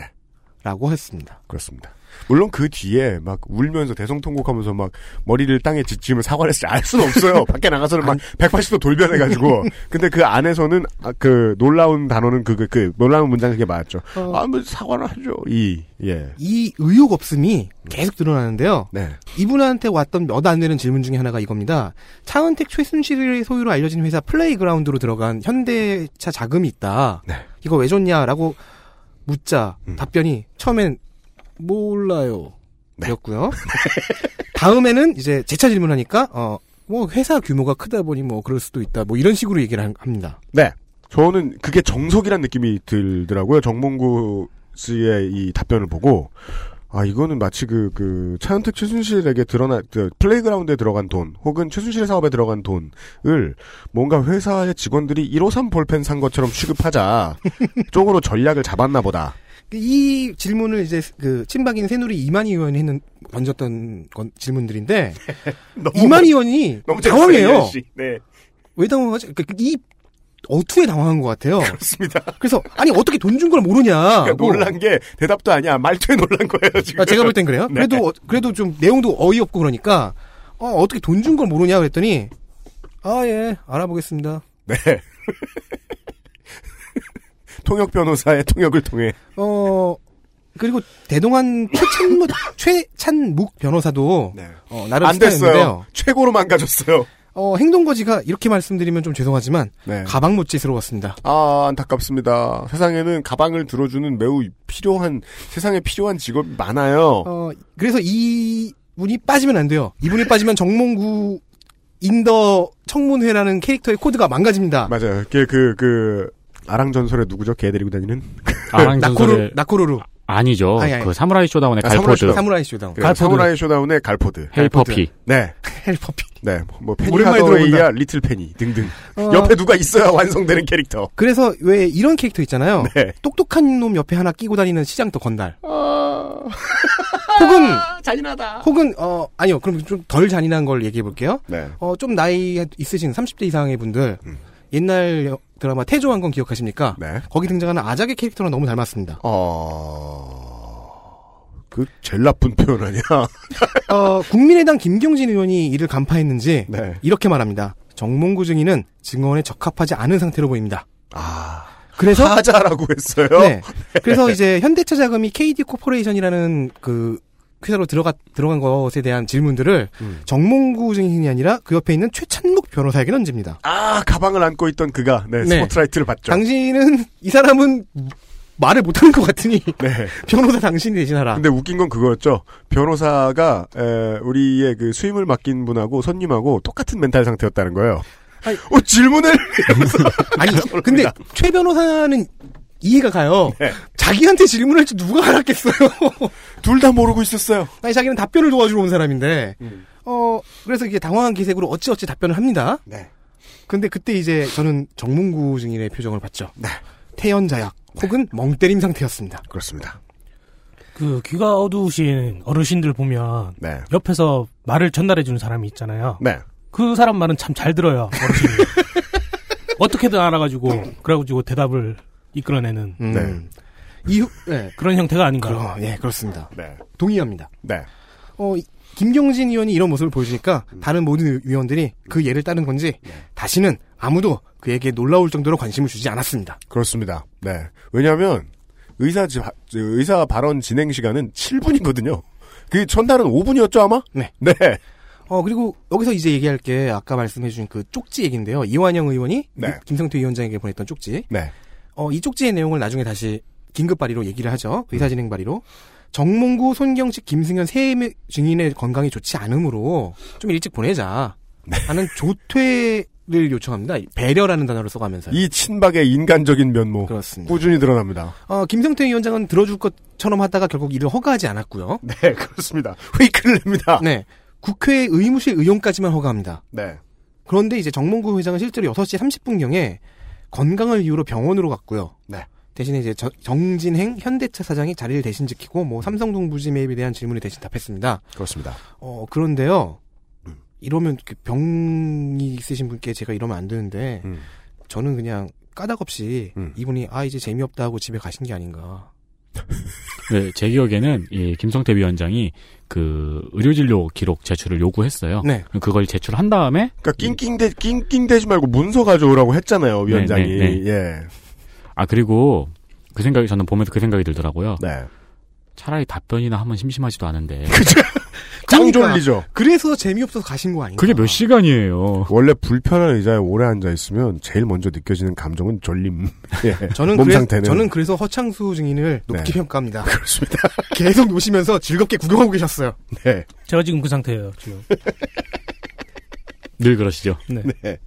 아, 국회 의자는 120만 원짜리라고 합니다. 저희 우리도 시리즈로 좀 바꾸면 안 될까요? 그거 저 저 비싼 거 하나 샀는데 현상이가 앉아 있어. 현상이 허리 아프잖아요. 리스크 환자에게 양보합시다. 어, 네. 정경련의 두 사람, 그리고 정몽구 회장의 이야기를 했는데요. 예, 대단한 건 안 나왔어요. 예. 그 다음은 누구죠? 그 다음은 최태원 증인입니다. 네. 이 네. 사람은 어떤 사람인지 사실 우리가 이 사람들이 뭐 아무리 재계의 대표주자라 그래도 우리가 누군지 알 필요가 뭐가 있어요.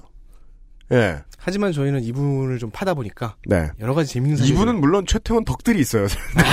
예. 저될거저덕될 것 같아요. 네. 그 덕들도 분야별로 나눠져 있어요. 맞아요. 네. 여러 분야시다 보니. 네, 그렇습니다. 증인 최태원 1960년 경기 수원에서 출생했습니다. 신일고를 졸업하고 고려대 물리학과를 졸업했습니다. 이후 시카고 대학 경제학 학사 그리고 같은 대학원 경제학 석박사 통합 과정을 수료했습니다. 어, 전 SK 회장인 최종현의 아들이고요. 부인은 노태우의 딸 노소영 씨입니다.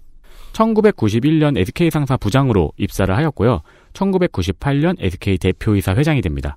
그리고 2008년에는 대한 핸드볼 협회 회장이 되었고요. 2014년 2월에 어, 계열사의 펀드 출자금을 선지급금으로 유용한 혐의 및 비자금건으로 징역 4년을 선고받았습니다. 그리고 2015년에 광복 70주년 기념 사면으로 수감 2년 7개월 만에 석방이 되었습니다. 이 부분이 이제 그 출, 출자의 대가성이 아닌가. 네. 사람들이 의심을 하고 있죠. 맞습니다. 그리고 2015년 12월에 세계일보에 편지를 보냅니다. 그렇습니다. 뜬금없이. 뭔가 진심으로 에, 응어리진 것이 있으면 사람들은 세계일보에 편지를 보냅니다. 네. 네. 부인 노소영 씨와의 결혼 생활이 순탄치 않았으며 혼외 자식이 있다고 고백을 했습니다. 그리고 이혼을 계획 중이라고 밝혔습니다. 네. 어, 간통죄 폐지와 타이밍이 겹치죠. 네. 여기서 알 수 있습니다. 아, 다른 나이든 이 재벌 2세들과 달리 최태원 회장은 아직 머리가 돌아간다. 음, 네. 네. 그런데 이 민첩하다. 이렇게 명확하게 이혼 사유를 먼저 제공한 네. 책임이 먼저 그 있는 네. 사람은 이혼 소송을 걸질 못해요. 그것도 메이저 언론에. 그러니까 그래서 아, 민첩하되 똑똑한 것은 아니다. 그렇죠. 아까 간통죄 폐지만 바라보고 있던 거야. 다른 건 안 보고. 로맨티스트네요. 음. 그래서 이제 이 사람은 이혼 소송을 못 걸어요. 네. 네. 근데 이제 부인이 빡쳐가지고 이혼 소송을 해야 되잖아요. 주도권은 네, 부인인 노소영 관장에게 있죠. 네. 근데 이제 부인인 노성 원장은 이혼을 거부하고 혼의 자녀 역시 자신이 직접 양육할 것을 발표하였습니다. 인생을 건 빅녀시죠. 음, 그렇게 네. 살고 있어요. 네. 네. 덕질인. 네. 이분 나오셨을 때, 음. 어, 정말 외모 드립하면 안 됩니다. 안 됩니다. 근데 이번만을 할게요. 이건 외모 드립이 아닙니다. attitude 드립이에요. 아니요, 외모 드립이에요. 아, 저는 해보세요. 양심이 있어요. 알았어요. 해보세요. 자, 이분 안경 굉장히 크고요. 네. 목을 약간 뒤로 뺀 듯한 자세를 하고 계셨어요. 이 아주 정면에서 보기엔 오버사이즈 안경이 지금 트렌드가 아직 트렌드인가? 지났나? 모르겠네요. 네. 미안해요. 내가 그런 안경 쓰고 있어서. 네. 그래서 억울한 개구리처럼 보였습니다. 개구리 억울한 건 마지막으로 언제 봤어요? 뭐야 그게? 군대에서 많이 봤죠? 그건 우리가 죽였으니까. 전 이날 본 것 같아요. 그리고 발성도 조금 이상- 신기해갖고요. 네. 이거랑 맞물려서 시너지 효과가 일어나면서 굉장히 억울하고 굉장히 불편해 보입니다.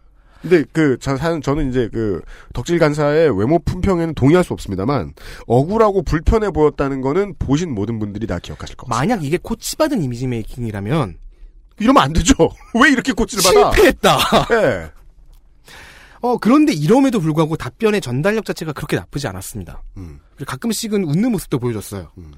여러 가지 질문들을 받습니다. 재단 출연금을 다 냈는데 80억을 더 요구받았다. 음. 그리고 그걸 거절했죠. 네. 거절의 이유까지도 순순히 증언했습니다. 음.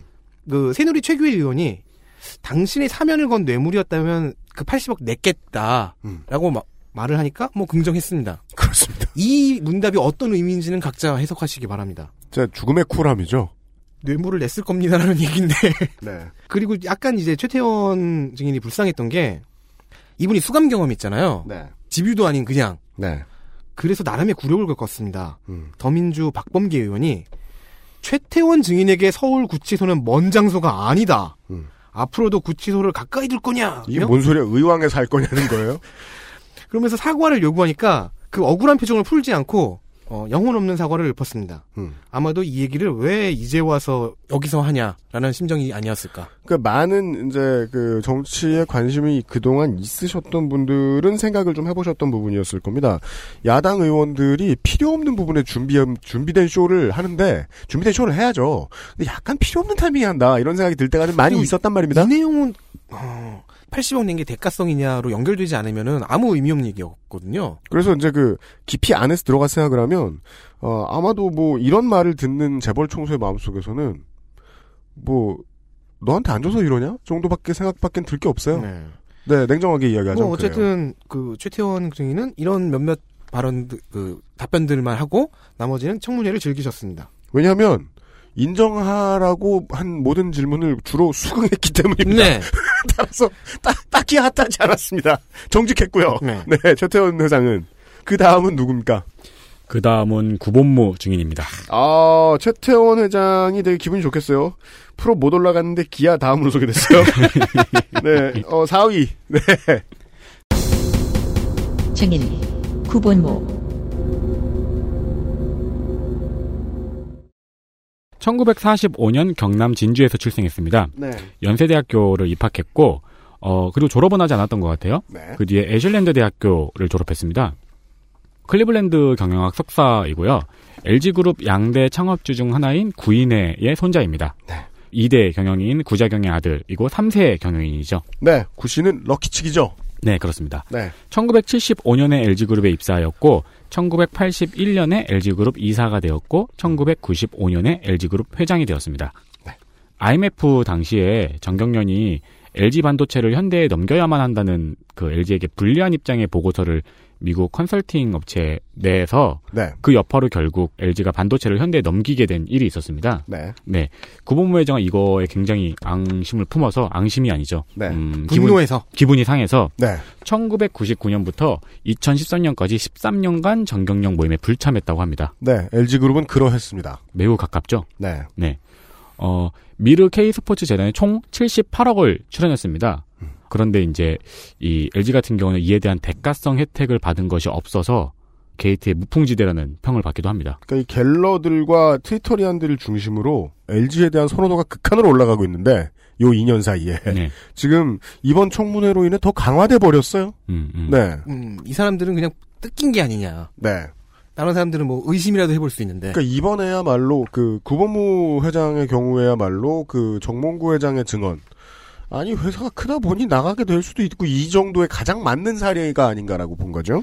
그리고 구본모 회장 같은 경우에는 외모 드립도 못 치겠는 게 네. 굉장히 평범한 할아버지 모습을 하고 나오셨어요. 맞아요. 표정도 뭐 최태원 회장과 비슷하게 그냥 평온한 얼굴이었고요. 네. 그런데 재단 출연의 이유를 묻는 질문에 이렇게 대답을 합니다. 음. 기업 입장에서는 정부 정책에 따라야 한다. 이 어투가요. 네. 그게 당연하다가 아니라 그럴 수밖에 없었다였습니다. 일종의 강박이 있었다는 거죠.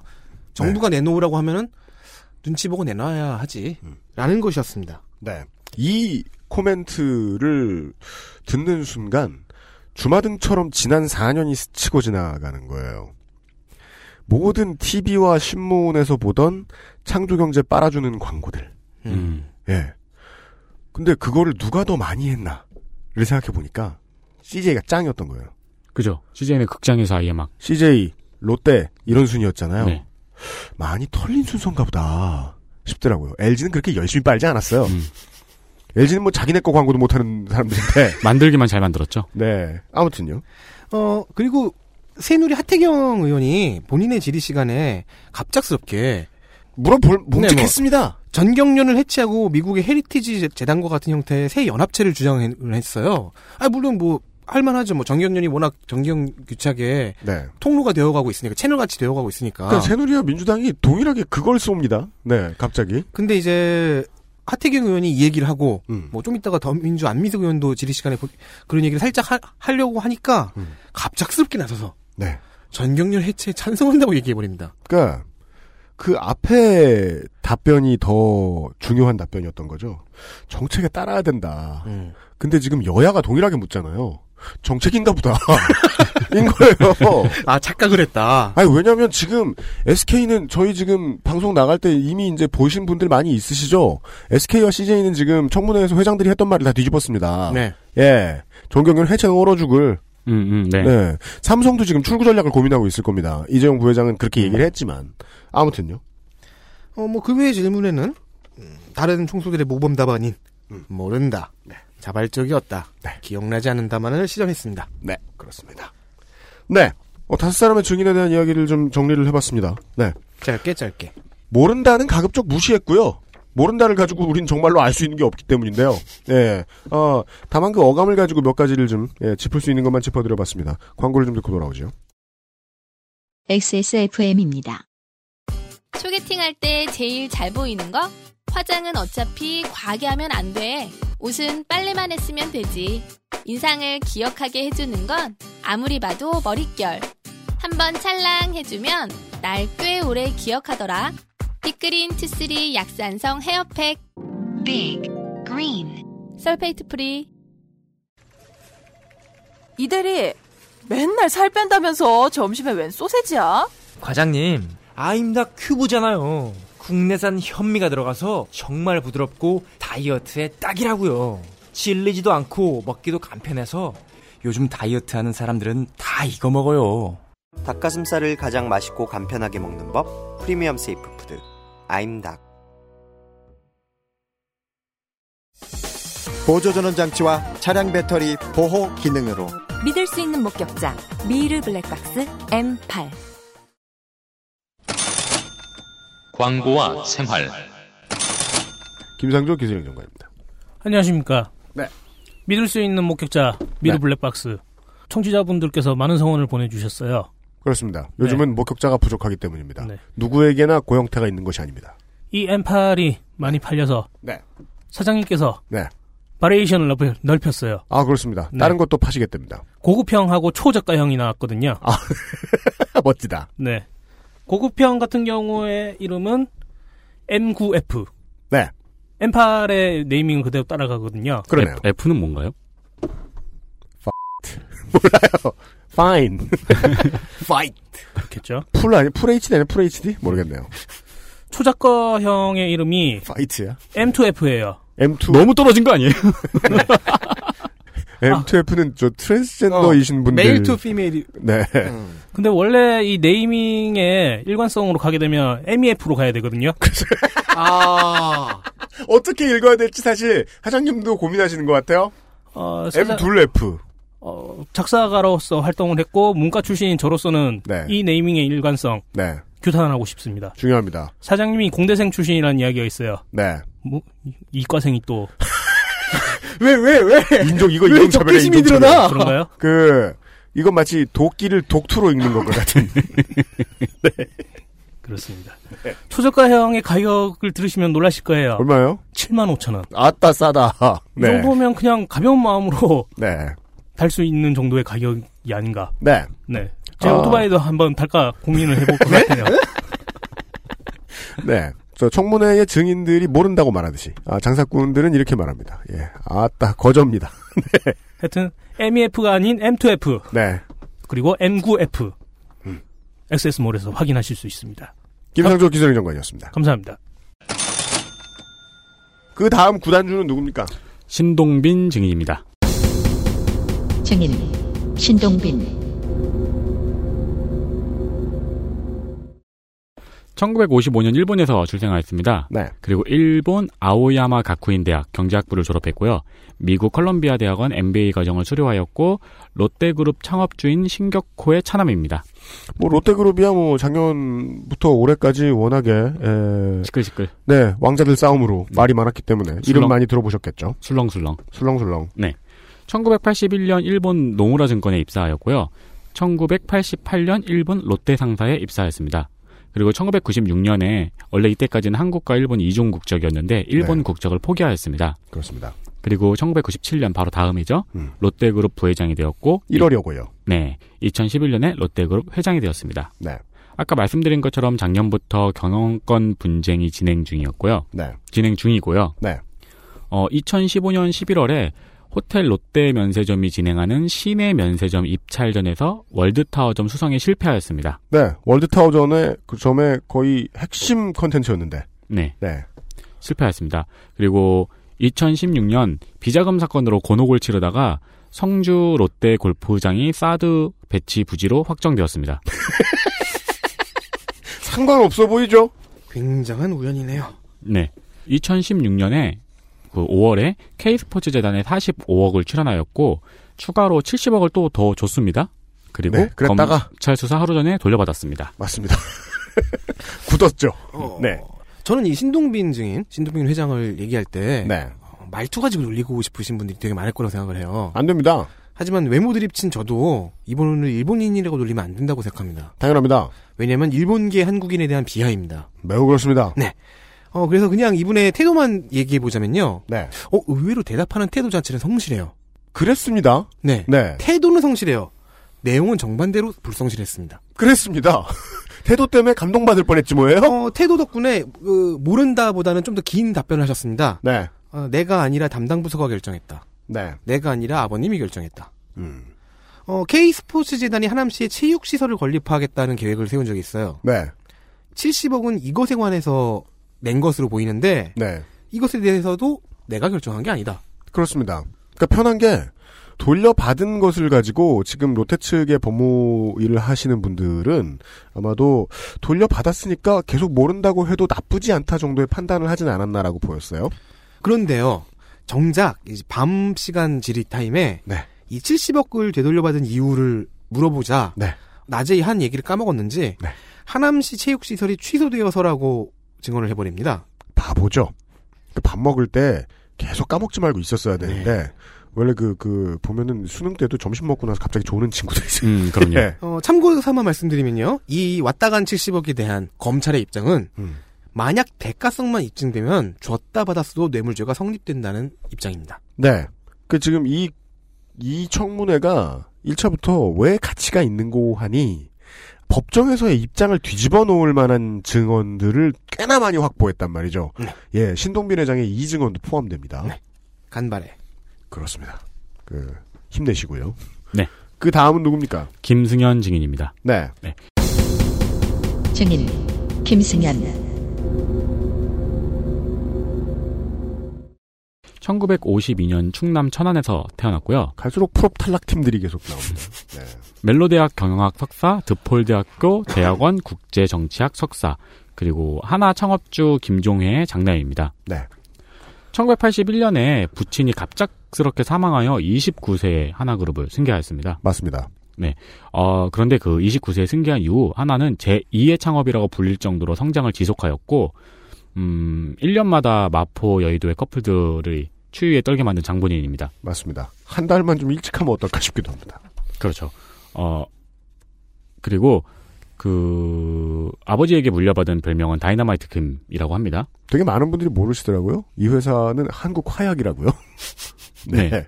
어, 추가적으로 허구현 의원의 평을 받았는데요. 네. 야구를 좋아하는 야알못이라는 평가를 받았습니다. 아니 허구현 의원이 보기엔 누구나 야알못이죠.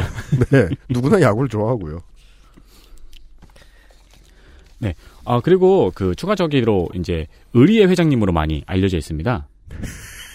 네. 네. 천안함 피격 사건 후에 유가족들을 하나그룹 계열사에 취업시켰고요. 네. 그리고 미 해군 정보국의 로버트 킴이 기밀을 한국에 넘겨서 미국에서 감옥살이를 하자 비공식적으로 로버트 킴 집안의 생활비를 지속적으로 대준 일화도 유명합니다. 뿐만 아니라 2015년 하- 하나케미컬 협력업체 직원이 폭발 사고로 숨지자 하나 임직원에 준하는 보상을 한 것으로도 유명합니다. 이것이 이제 지금 들으시는 순간 주진영 전 한도 사장의 발언이 떠오르셔야 됩니다. 예.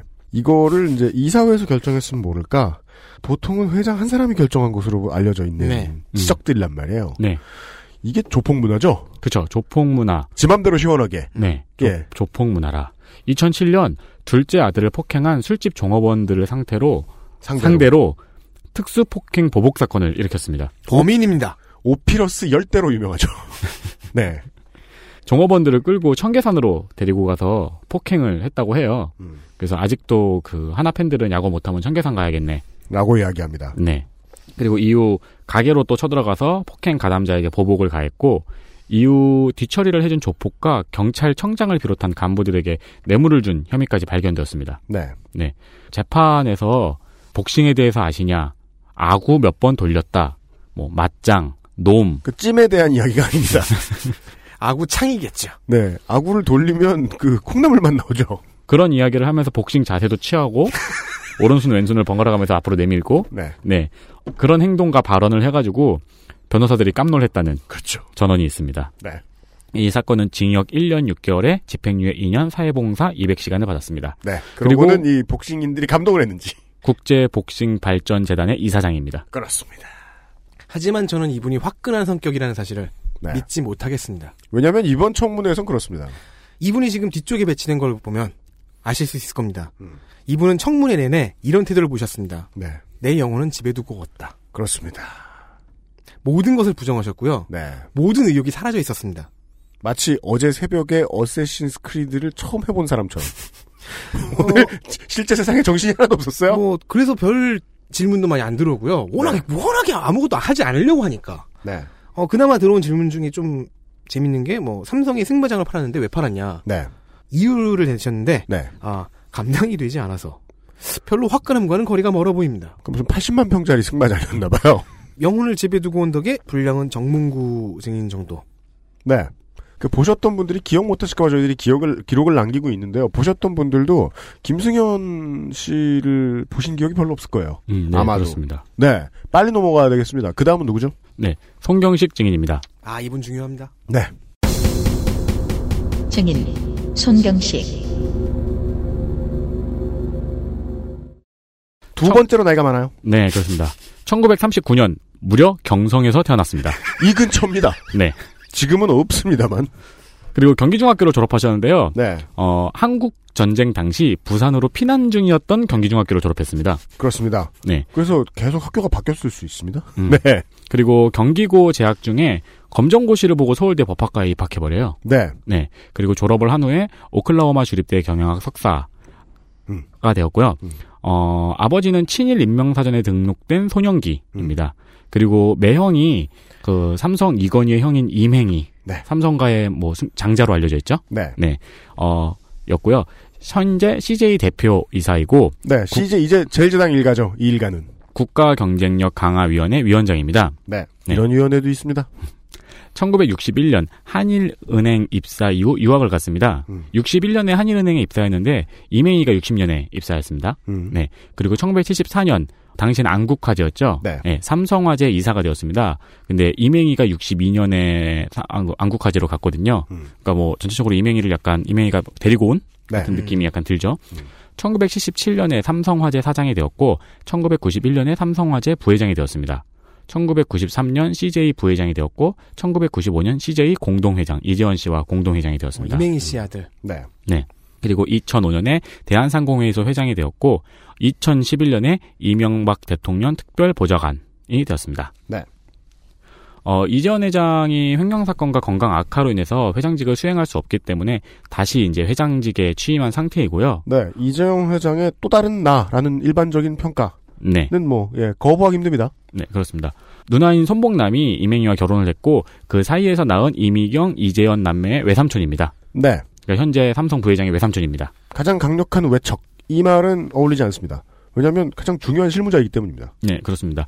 어, 이미경은 CJ 부회장으로 문화 엔터테인먼트 사업을 총괄하며 한국 문화계의 최고위층 권력자로 손꼽히던 중에 음, 동생과 같은 유전병 악화를 이유로 갑작스럽게 사임한 후 요양 중입니다. 하와이에 계십니다. 네, 그렇게 그렇습니다. 알려져 있습니다. 네. 네. 그런데 이 사임이 박근혜 정부의 압력이 있었다는 주장이 꾸준히 있었습니다. 네. 이런 인물입니다. 네, 이 주장은 며칠 전에 이제 입증이 어느 정도 됐죠. 손경식 회장을 한마디로 표현하면 조카의 복수를 하러 나온 삼촌. 이 되겠습니다. 네. 어, 다른 질문들 뭐 대가성이 있었냐 뭐 이런 이런 질문에서는 뭐 모르실 정답이라고 하죠. 그러니까 다른 질문들이라 하면 보통 이런 그 총수들에게 주어진 일반적인 질문이라고 네. 보시면 되겠습니다. 돈을 줬냐, 왜 줬냐, 자발적이냐, 대가성 있냐, 음. 그걸로 뭘 했냐 정도죠. 그런데 조카 이미경 부회장의 퇴임 관련 질문에 매우 의욕적으로 나섭니다. 그렇습니다. 그래서 그간의 추정을 사실로 증언했습니다. 네. 이미경의 퇴임을 요구하는 청와대로부터의 전화를 받았다는 겁니다. 매우 그렇습니다. 일단 이해가 안 가죠. 대통령이 사기업의 CEO를 왜 퇴임을 시켜요? 네. 월권이죠. 음. 그래서 그 이유를 아는지 물어보니 경솔한 추측을 할 수 없으니 전화를 했던 조원동 당시 경제수석에게 물어보라는 말을 합니다. 네. 신중하지만 날카롭죠. 그렇죠. 제야. 정확하게 찝었어요. 네. 이 질문을 기다리는 게 확실해요. 이 질문 하나 때문에 이 사람은 여기 청문회 왔어요. 좋습니다. 네. 그랬던 겁니다. 아니, 제가 좋아한다는 뜻은 아니고요. 어, 그리고 예. 11월 3일에 이미 해당 통화의 녹음 파일이 공개되었어요. 음. 여기저기서 이제 크로스 체크되고 하면서 이제는 최순실 청문이라는 대형 공식석상에서 당당히 증언까지 해서 속기록에 박아버린 거예요. 네. 그러고 싶었다. 마감죄죠. 기다렸다. 네, 마감죄죠. 네. 이렇게 돼서 어, 이미경 부회장이 퇴임한 것은 청와대 압력이었다는 전국적인 이슈가 만들어질 수 있게 되었습니다. 그렇습니다. 여기서 잠깐 시계를 쭉 앞으로 돌려서 아 뒤로 돌려서 네. 이제는 앞과 뒤도 헷갈리네. 어, 2차 청문회에 출석했던 조원동 전 수석을 만나보겠습니다. 네. 아, 이분을 지금 탐구하겠다는 거 아니고 이분의 발언만요. 네. 송경식 회장한테 전화를 했던 바로 그 사람. 네. 어, 이 퇴임 압력에 대한 질문을 당연하게도 받죠. 음. 굉장히 주눅 들고 죄책감에 시달리는 모습이었던 조 수석은 음. 이렇게 말합니다. 네.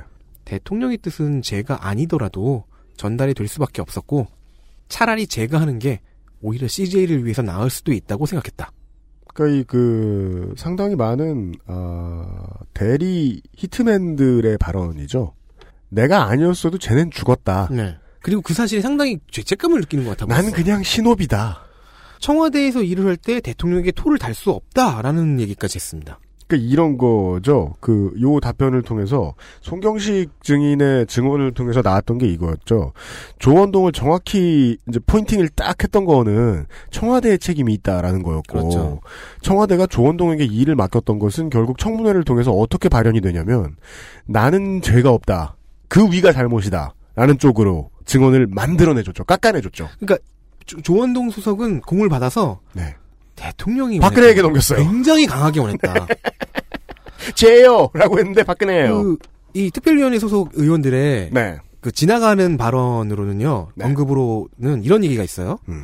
일단 루머라고 하겠습니다. 네. 이미경 부회장이 퇴진하던 당시 이제 미국 하와이로 가던 당시 그 실제로는 유전병이 그렇게까지 심하지 않았던 거죠. 그렇죠. 내가 무슨 좌파냐 왜 물러나야 하느냐면서 굉장히 억울했다고 한다는 얘기를 해요. 사실 이게 문화계 쪽에 일을 하고 있는 모든 사람들은 이미경 부회장의 말에 공감합니다. 제가 무슨 좌파냐! 저 사람이 억울하다니 내가 억울하다! 자, 이러면서. 어, 네. 국민들도 그렇고 의원들도 그렇고 1일차에는 손경식 회- 이- 그 증인에게 2일차에는 조원동 증인에게 이미경 퇴임의 배경을 알게 됐습니다. 네. 청와대였네? 박근혜였네? 아니에요. 송강호 씨의 열연이죠. 네, 그렇게 물어봅니다. 조민기 씨와. 변호인이나 아니면 TVN 그, 그 SNL의 네. 여의도 텔레토비 같은 정치 관련 컨텐츠 때문이냐. 네. 라고 물었으나, 음. 어, 두 사람 모두 여기에 대한 확답은 하지 않았습니다. 왜냐하면, 어, 이걸, 이걸 대답해 줄 수 있는 사람은 조원동 수석이잖아요. 네. 근데 조원동 수석이 뭐라고 했습니까? 음. 대통령에게 토를 댈수 없다고 했죠. 그렇습니다. 즉, 이 사람도 물어보지 못했던 거예요. 그리하여 조원동 수석과 송경식, 송경식 회장이 내준 답은 이거였습니다. 어, 박근혜 대통령은 이 재벌 총수에 대해서도 이 사람 아직 여기 있습니까? 라는 말을 했던 모양이다. 그렇습니다. 네. 어, 하지만 이분을 일방적인 피해자, 복수를 위해 나온 삼촌만으로 그리고 싶지는 않습니다. 왜냐면 이분들한테는 이재현 회장의 횡령죄가 아직 붙어 있기 때문이죠. 네. 2016년 광복절 사면을 받았는데요. 이재현 회장이. 음. 그 직전에 상고를 포기합니다. 특이합니다. 뭘까요? 사면 받을 걸 알- 알았을까요? 의심이 가능하죠. 음. 그래서 국민의당 이용주 의원이 질문을 해봤습니다. 뭐 송영식 회장은 부정했습니다. 그럼, 왜냐면. 다시 부정하- 매크로로 돌아갔습니다. 네, 부정하기 좋거든요, 그거는. 네. 우연의 일치라고 말하면 그만이니까요. 하지만 우리는 어, CJ 채널과 극장에서 네. 열심히 나오던 창조경제 광고를 기억합니다. 그리고 이제 나오지 않는다는 것도 압니다. 그렇습니다. 네. 어, CJ의 증인은 이렇게 제 몫을 해줬습니다. 그 다음은 다른 의미로 핫했던 분이죠. 그렇습니다. 조양호 증인입니다. 네. 증인 조양호 1949년 인천 출생. 네. 인하대 공과대학 공업경영과를 졸업했고요. 서던 캘리포니아 대학교 석사, 그리고 인하대 아, 경영. 어른들이 남가주대라고 부르는 곳이죠. 아, 그, 아 여기가 거기예요? 아, 여기가 거기예요? 남가주잖아요. 어. 네. 나는 남가주라는 주가 있는 줄 알았어. 남가주. N-A-M-G-A. 남양주 같이요. 음, 그렇게요. 남가주 값. 남양주. 네임가. 네, 서던 캘리포니아 대학교 석사이고요. 인하대 경영학 박사. 그리고 조중훈 한진그룹 창업주의 장남, 한진그룹 회장, 대한항공 회장, 그리고 조연아의 아버지입니다. 네. 이 조, 조중훈 창업주는 지난번 촛불 집회 때 노래를 부르지 않았습니다. 음, 그 사람이 아닙니다. 그 사람 나왔었어요? 조피디 나왔잖아요. 그래요? 네. 친구요 개사에서 불렀어요. 아, 그랬어요? 응. 네. 그때는 술 먹고 있었으니까 모르지.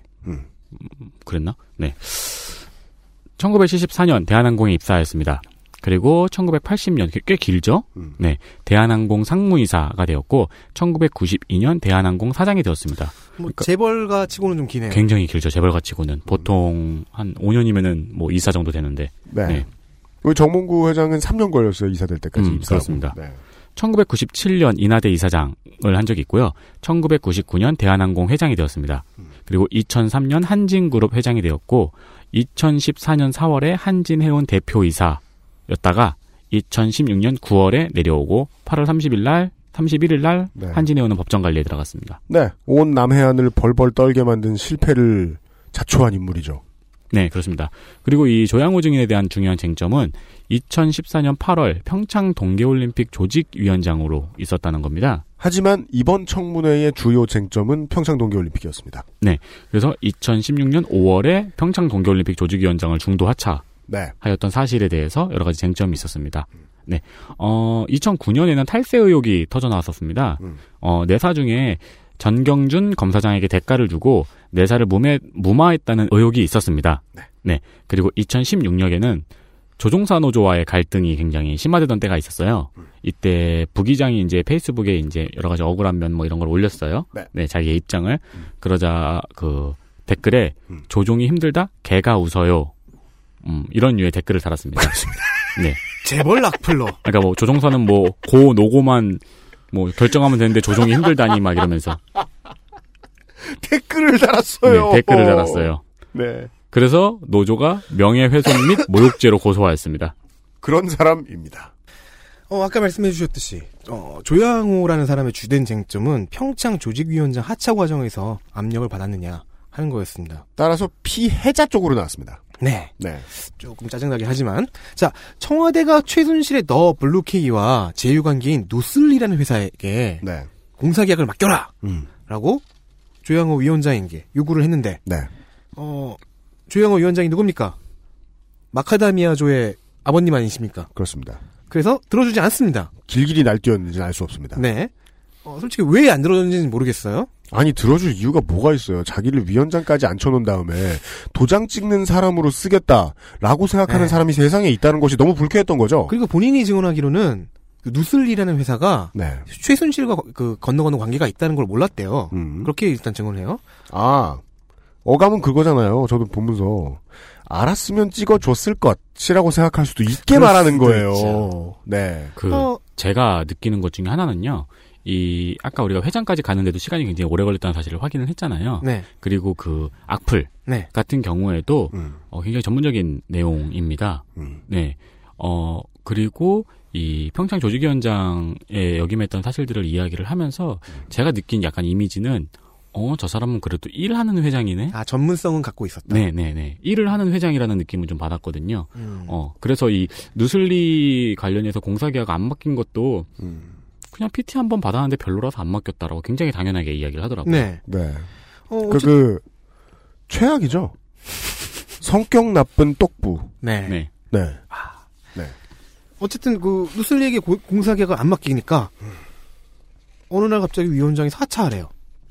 그래서 그 이유를 구체적으로 묻는 질문이 당연히 오전 질의 시간에 나왔는데요. 조양호도 어느 정도 수동적으로 시인합니다. 그 때문인 것 같다라는 뉘앙스였어요. 그렇습니다. 그런데 이제 외압의 이유를 더 캐묻자 정말 모르는 건지 모르는 척인지 대답하지는 않았습니다. 네. 자, 물론 조양호, 제가 조양호 증인이라면 네. 헷갈릴 수도 있어요. 어, 이 사람 올림픽 준비하는 데 있어서는 꽤 성실했으니까 음. 한번 답변을 들어보죠. 답변을 모아봅니다. 미르 재단에는 다른 기업 따라서 10억을 줬어요. 음. 근데 이 사람 입장에서 이미 평창에 650억 지출이 나가 있는 상태고요. 음. 심지어 한진 직원들까지 약간 반쯤은 편법을 써서 평창본에서 노동시켰어요. 음. 일을 시켰어요. 그러면 K 스포츠 재단에까지 출연을 할 여유가 없는 거죠. 이유도 없고. 그렇죠. 네. 아 이유는 다 없군요. 어, 게다가 청와대에서 이런 얘기가 내려와요. 네. 평창 올림픽 마스코트를 진돗개로 바꾸라. 네. 이게 가장 조양호를 빡치게 하지 않았겠느냐. 아니 왜? 지금 한창 기획하고 있는데. 네. 그래서 이 결정을 문체부로 떠넘기고요. 네. 이후 이 마스코트 변경은 IOC가 제지해서 그렇습니다. 다시 원래 방향으로 바뀌는 바람에 급조한 캐릭터가 되어버립니다. 네. 그러니까 구, 구리다, 구리다는 이유로 발려 있는지는 알 수 없습니다. 그나마 어, 이자 이, 이그 진돗개로 바꾸려고 했는데요. 네. 한국의 개고기 문화 때문에 네. 반대했다는. 네네 네. 그래서 원래로 또 다시 돌려서 음. 결국엔 급조한 캐릭터가 되어버렸다는 네. 슬픈 이야기가 있습니다. 어, 어쨌든 이 과, 이 말도 안 되는 과정에서 IOC와의 협의를 해야 되잖아요. 네. 근데 자기는 이미 공을 문체부한테 넘겨버렸어요. 음. 그래서 문체부 장관 김종덕 당시 장관을 데리고 IOC와 협의해야 되니까 스위스를 가야 되잖아요. 네. 자기 자가용 비행기까지 썼어요. 어떤 점이 되게, 그러니까 저도 이 부분에서 어떤 점이 되게 한심했냐면, 대체 국가라는 개념이 이렇게 큰 경제 규모를 자랑하는 업체의 대표에게 무슨 개념이길래 이렇게 국가를 위해서 이렇게까지 헌신을 하고 앉았을까? 비행기 운전기사 노릇까지 해주나. 예, 바보 같다. 벌써 두 개나 충돌이 있었어요. 네. 근데 여기에 누슬리아한테 봉사 맡기지 않은 것까지 더해져요. 그렇습니다. 세 개예요. 괘씸죄가 붙습니다. 이 정도면 뭐 때문에 내가 위원장 교체를 당했는지 헷갈릴 법도 하죠. 음. 어쩌면 전부일 수도 있고요. 그렇습니다. 위원장 사퇴 요구를 받은 조양호는 이렇게 대답, 답변했습니다. 음. 임명권자의 의향인가 보다 하는 생각으로 그만뒀다. 네. 제가 하고 싶은 말은 딱 하나입니다. 음. 과연 그런가? 네. 제가 보기에는 약간 이때 좀 짜증났었어요. 음. 이제 그만 질문해. 이 나도 얘기하면- 할래. 이 정도 얘기하면 눈치 챘잖아. 약간 짜증난 느낌이었어요. 맞습니다. 그 수동성 매크로는 답하지 1번 그만 물어봐라. 네. 예. 2번 아까 답했다. 뭐 이런 걸 수 있습니다. 3번 아직도 몰라? 네. 4번 넌시눈. 그죠. 넌신눈이 어디서 나오냐면 뭐 내일 이- 저 잠시 후에 저희들이 이제 2차 청문회 이야기하면서 다시 설명을 드리겠지만은 어 김기춘의 넌신눈은 이런 의미잖아요. 그걸론 날 못 이기지. 음, 라는 네, 의미잖아요. 네, 네. 음, 음, 음. 예. 끝판왕의 대사. 그렇습니다. 넌 아직 준비가 안 됐다. 다만 이제 조양호 증인의 이야기는 이런 의미를 가지고 있는 것처럼 들렸습니다. 예. 범인이 누군지 다 말했다. 아, 시간을 아껴라. 예, 라는 느낌을 좀 받았습니다. 광고를 듣고 에, 마지막 증인 얘기를 좀 해보죠. XSFM입니다. 고통받는 사람들을 위해 60일의 건강보험증 캠페인에 참여해주세요. 당신의 참여가 제도를 바꾸는 시작입니다. 아름다운 재단 무르피는 관절 및 연골 건강에 도움을 줄 수 있는 건강기능 식품입니다. 관절의 불편함 개선, 관절 구성 성분 제공, MSM과 속단 등 복합 추출물이 함유되어 있으며 당신의 관절 건강에 도움을 줄 수 있습니다. MSM의 인체 적용 시험 결과 12주 섭취 후 관절의 통증, 뻣뻣함, 운동 기능이 뚜렷하게 개선됨을 확인하였습니다. 평소 관절이 불편한 부모님이나 운동을 많이 하는 분들 또는 무릎을 많이 사용하는 모든 분들께 권합니다. 엑세스몰에서 만나요. 관절하면 승마죠. 그렇죠. 마지막 증인입니다. 정확하게는 마지막 그 증인으로는 재벌 총수. 증인은 예, 그렇죠. 네. 청취자 여러분 오래 기다리셨습니다. 네. 왜 이 사람이 안 나오나 네. 의아하셨겠죠. MVP. 스타니까요. 네, 네. 이재용 증인입니다. 제 드래곤. 증인 이재용 1968년 서울에서 출생하였습니다. 네. 경복고등학교를 졸업하였고요. 이건희의 장남으로 3세 경영자입니다. 네. 서울대에서 동양사학을 전공하였고요. 음. 이후 게이오 기주쿠 대학교에서 경영대학원 경영학 석사, 음. 그리고 하버드 경영대 경영학 박사입니다. 1991년에 삼성전자 총모그룹에 입사하였고요. 음. 그리고 2012년에 삼성전자 부회장이 되었습니다. 네. 좀 짧게 줄인 겁니다. 음, 그렇습니다. 대학 시절 승마 국가대표로 활동을 하였- 하였습니다. 저 매우 중요한 키워드입니다. 1989년에서 1992년까지. 네. 4년간 승마 국가대표로 활동합니다. 네. 1989년 아시아 승마 선수권 대회에서 은메달을 메달을 딴 적이 있습니다. 땄고요. 국내 대회에서도 여러 차례 우승을 하였습니다. 전 국내 대회 권위를 꼭 믿어주고 싶지는 않습니다. 그렇습니다. 오, 이재용이라면은 네. 네. 이후 그 허리 디스크가 생겨서 예, 선수 활동은 안 하고 승마는 취미로만 즐기고 그 사유로 병역이 면제되었습니다. 이렇게 승마를 취미로 즐기는 것 때문에 병역 먼지가 된 건 아니고. 요거를 이제 바꿔서 허리 디스크로 병역이 면제된 사람 승마 취미가 승마인 게 말이 되느냐? 네. 라는 의견도 있습니다. 그렇습니다. 네. 2015년 제일모직 상장을 시작으로 경영권 승계가 시작되었습니다. 네. 경영권 승계 과정이 굉장히 중요합니다. 네. 이번 사건에 대해서. 그 아시라도 한번 다룬 적이 있죠. 네. 이 경영권 승계 과정은 현재 모든 기업의 교과서가 되고 있다고 합니다. 왜냐하면 3세 경영이 본격적으로 지금 이루어지기 시작했거나 본궤도에 오른 기업들이 많기 때문입니다. 네. 재벌들 중에서는요. 그리고 이 삼성의 경영권 승계 과정이 굉장히 훌륭하기 때문입니다. 저희가 칭찬하는 건 아닙니다. 훌륭한 탈법. 네. 어, 그러니까 훌륭하다는 말씀은 어, 모범적이다라는 말이 아니고 음, 완성도가 높다. 그렇습니다. 근데 모범적이에요 또 네. 누군가한테는. 그 시작은 1996년 에버랜드가 발행한 전환사채부터 시작이 되었습니다. 이거는 무슨 말인지 모르겠더라고요. 네. 그냥 사두면 무조건 이득이래요. 싸게 나온 거. 그랬습니다. 네, 네. 사두면 무조건 이득인데 이거를 먼저 삼성결사 주주들에게 우선 배정을 했습니다. 네. 근데 이 양반들이 이걸 다 포기합니다. 네. 그래서 왜일까요? 제3자인 당시 28살 유학생이었던 이재용이 이 절반을 사들입니다. 그렇습니다. 현금으로 48억. 역시 어, 피는 못 속여서 투자의 천재인가 봅니다. 네. 이것이 삼성 에버랜드 전환사채 편법 증여 사건입니다. 그리고 음. 이 사건에서 활약한 검사가 아이러니하게도 우병호 검사. 그렇습니다. 당시 검사. 네. 그리하여 이 사건은 형사에서 무죄. 네. 그리고 민사에서는 130억을 제일모직에 배상하라는 판결을 받았습니다. 네. 예, 이건희가 제일모직에 130억을 배상하라는 판결을 받았습니다. 네.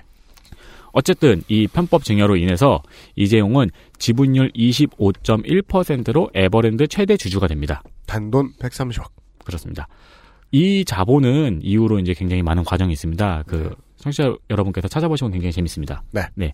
요약하자면은 하늘이 도울 수밖에 없는 우연으로 자꾸 불어납니다. 그또 하느님이 귀찮은 거죠. 아 도와줘야 되네 이거. 반드시 도와줘야 되는 상황이네. 네, 자꾸 불어납니다. 네. 2013년 말 에버랜드가 제일모직을 인수합니다. 그리고 회사 이름도 제일모직으로 바꿉니다. 그리하여 어, 우리가 갔던 곳은 제일모직이었어요. 그렇습니다. 제일모 제일모직 캐리비안 베이. 그렇습니다. 털이 막 있을 것 같고. 수영장에 천이 넘실될 아. 것 같고. 울로 만든 곳이에요. 뭐가 뭐더라? 네. 아, 미끄럼틀에 털나 있고. 네. 이 제일모직은 2014년 2월에 증시에 상장하였습니다. 상장 첫날 이재용 지분의 가치는 3조 5천억. 저렇게 늘어납니다. 48억이. 참고로 말씀드리면 단 한 주도 사거나 팔지 않았습니다. 그렇습니다. 네. 그대로 있었는데 3조 5천억이 되었습니다. 이러니 주갤러들이 화를 내겠어요? 안 내겠어요? 정의로워지겠어요? 안 그렇겠어요? 그리고 2014년에 문제의 제일모직 삼성물산 합병 이야기가 나왔습니다. 네. 삼성물산은 삼성전자 주식을 가지고 있는 네. 회사입니다.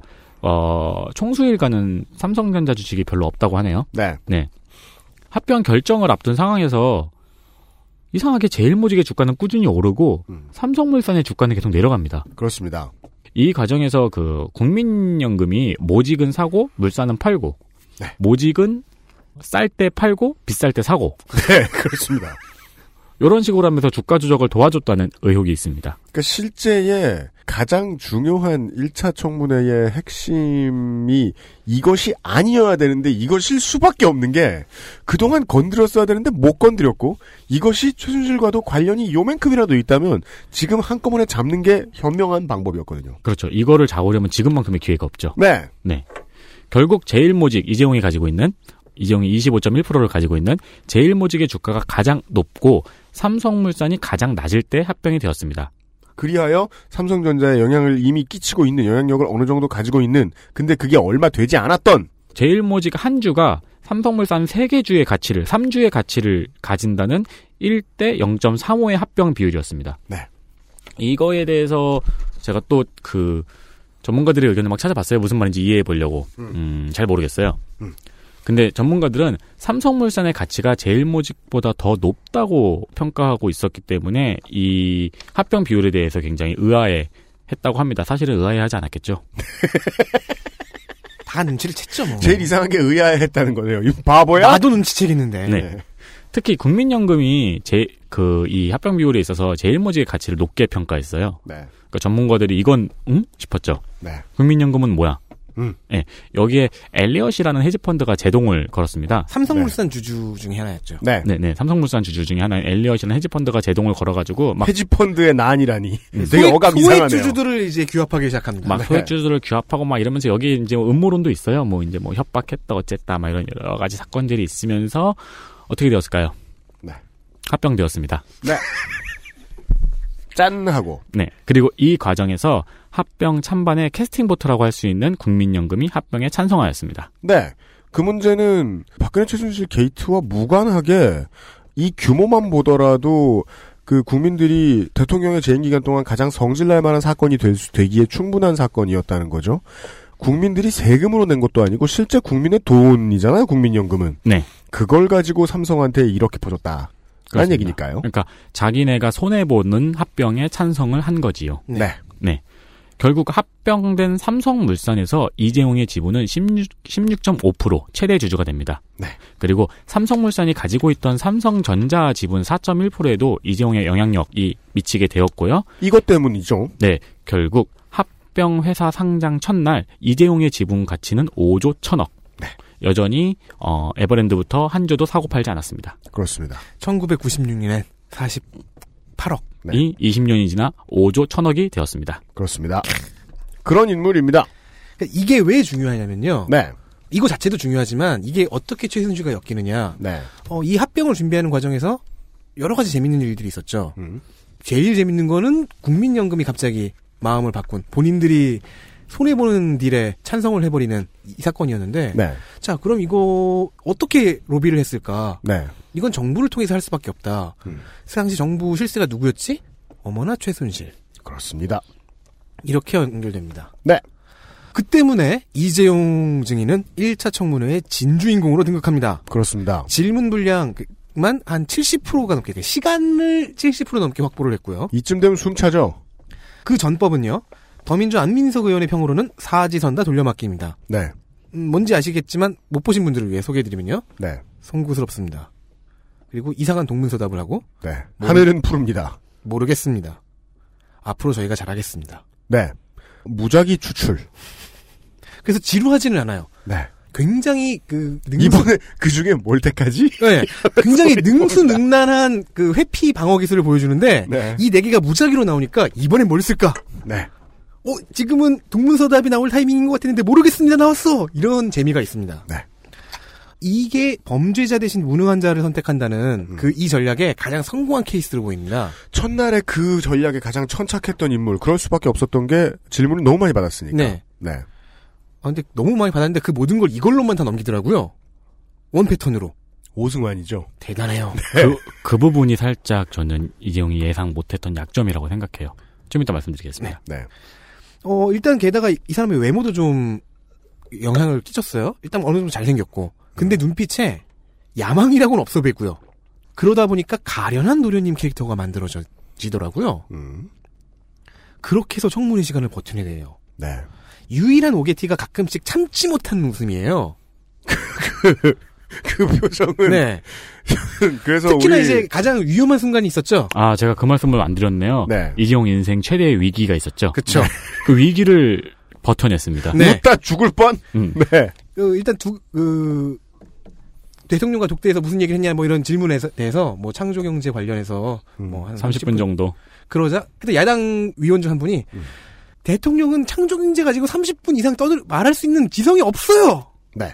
라고 할 하자. 때 정말 웃음을 참는 표정이 크게 그, 참는 이제 표정이. 10시간이 넘는, 뭐, 물론 밥, 밥 먹는 시간 빼면 10시간 안 됩니다만은, 그, 1차 청문회 하루 종일 하면서, 웃음 참을 시간만 1시간은 돼 보여요. 네.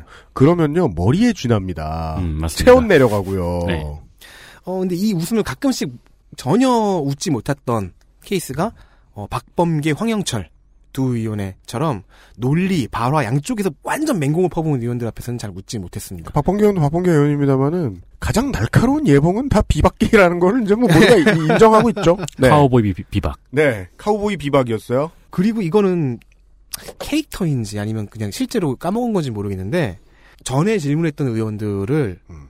나중에 거론할 때 이름을 말하지 않고 어느 의원님이 질문하신 바에 따르면 이런 식으로 말하더라고요. 네. 의원들 이름 따위는 스쳐가는 바람이었던 거야. 정몽준 의원이 지금 의원 아니시죠? 네. 그분 뭐예요? 씨예요? 아, 뭐, 그냥 전 의원이라고. 그 합시다. 형이 네. 그 손석희 사장과 인터뷰할 때 그 어감이 되게 놀라웠거든요. 저는 아 사장님 이런 거예요. 아, 사장님. 자기 발톱에 얼마나 많은 사장들이 끼어 있고 살았을 거예요. 아, 그런데 이재용은, 아, 존경하는 의원님, 아, 의원님 정말로 죄송한데, 이렇게 얘기하더라고요. 네. 다만 그 attitude에서 봤을 때 저는 그런 느낌은 들었어요. 의원이라는 직함이 사람들에게 주는 위압감이 저 네. 사람에게 전혀 없구나. 그러니까 제가 지적하고 싶은 건 그렇게 굉장히 공손하게 의원님을 부르는데, 그 의원의 이름은 말하지 않더라. 기억하지 그렇습니다. 못하는 걸 아니냐. 네, 그건 못하죠. 그런데 그 제가 보기에는 처음에 저는 이날 민방위를 갔거든요. 네. 근데 민방위 저 가기 전에 한 시간 정도 이제 보고 집에서 출발을 했어요. 음.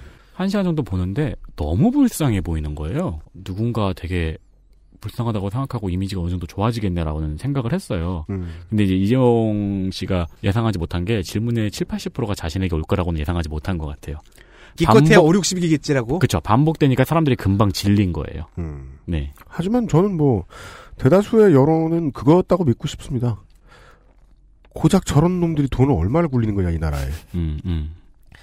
합병 이야기도 물론 굉장히 중요한 어, 이슈였지만 사실은 또 다 여러 가지 굉장히- 가장 많은 1번 질문은 테마가 정유라입니다. 네, 테마가 네. 이 사람한테 쏟아졌습니다. 네. 자, 왜냐면요. 10억 상당의 말을 삼성이 정유라에게 증여했다는 정황이 있어요. 적토 말을.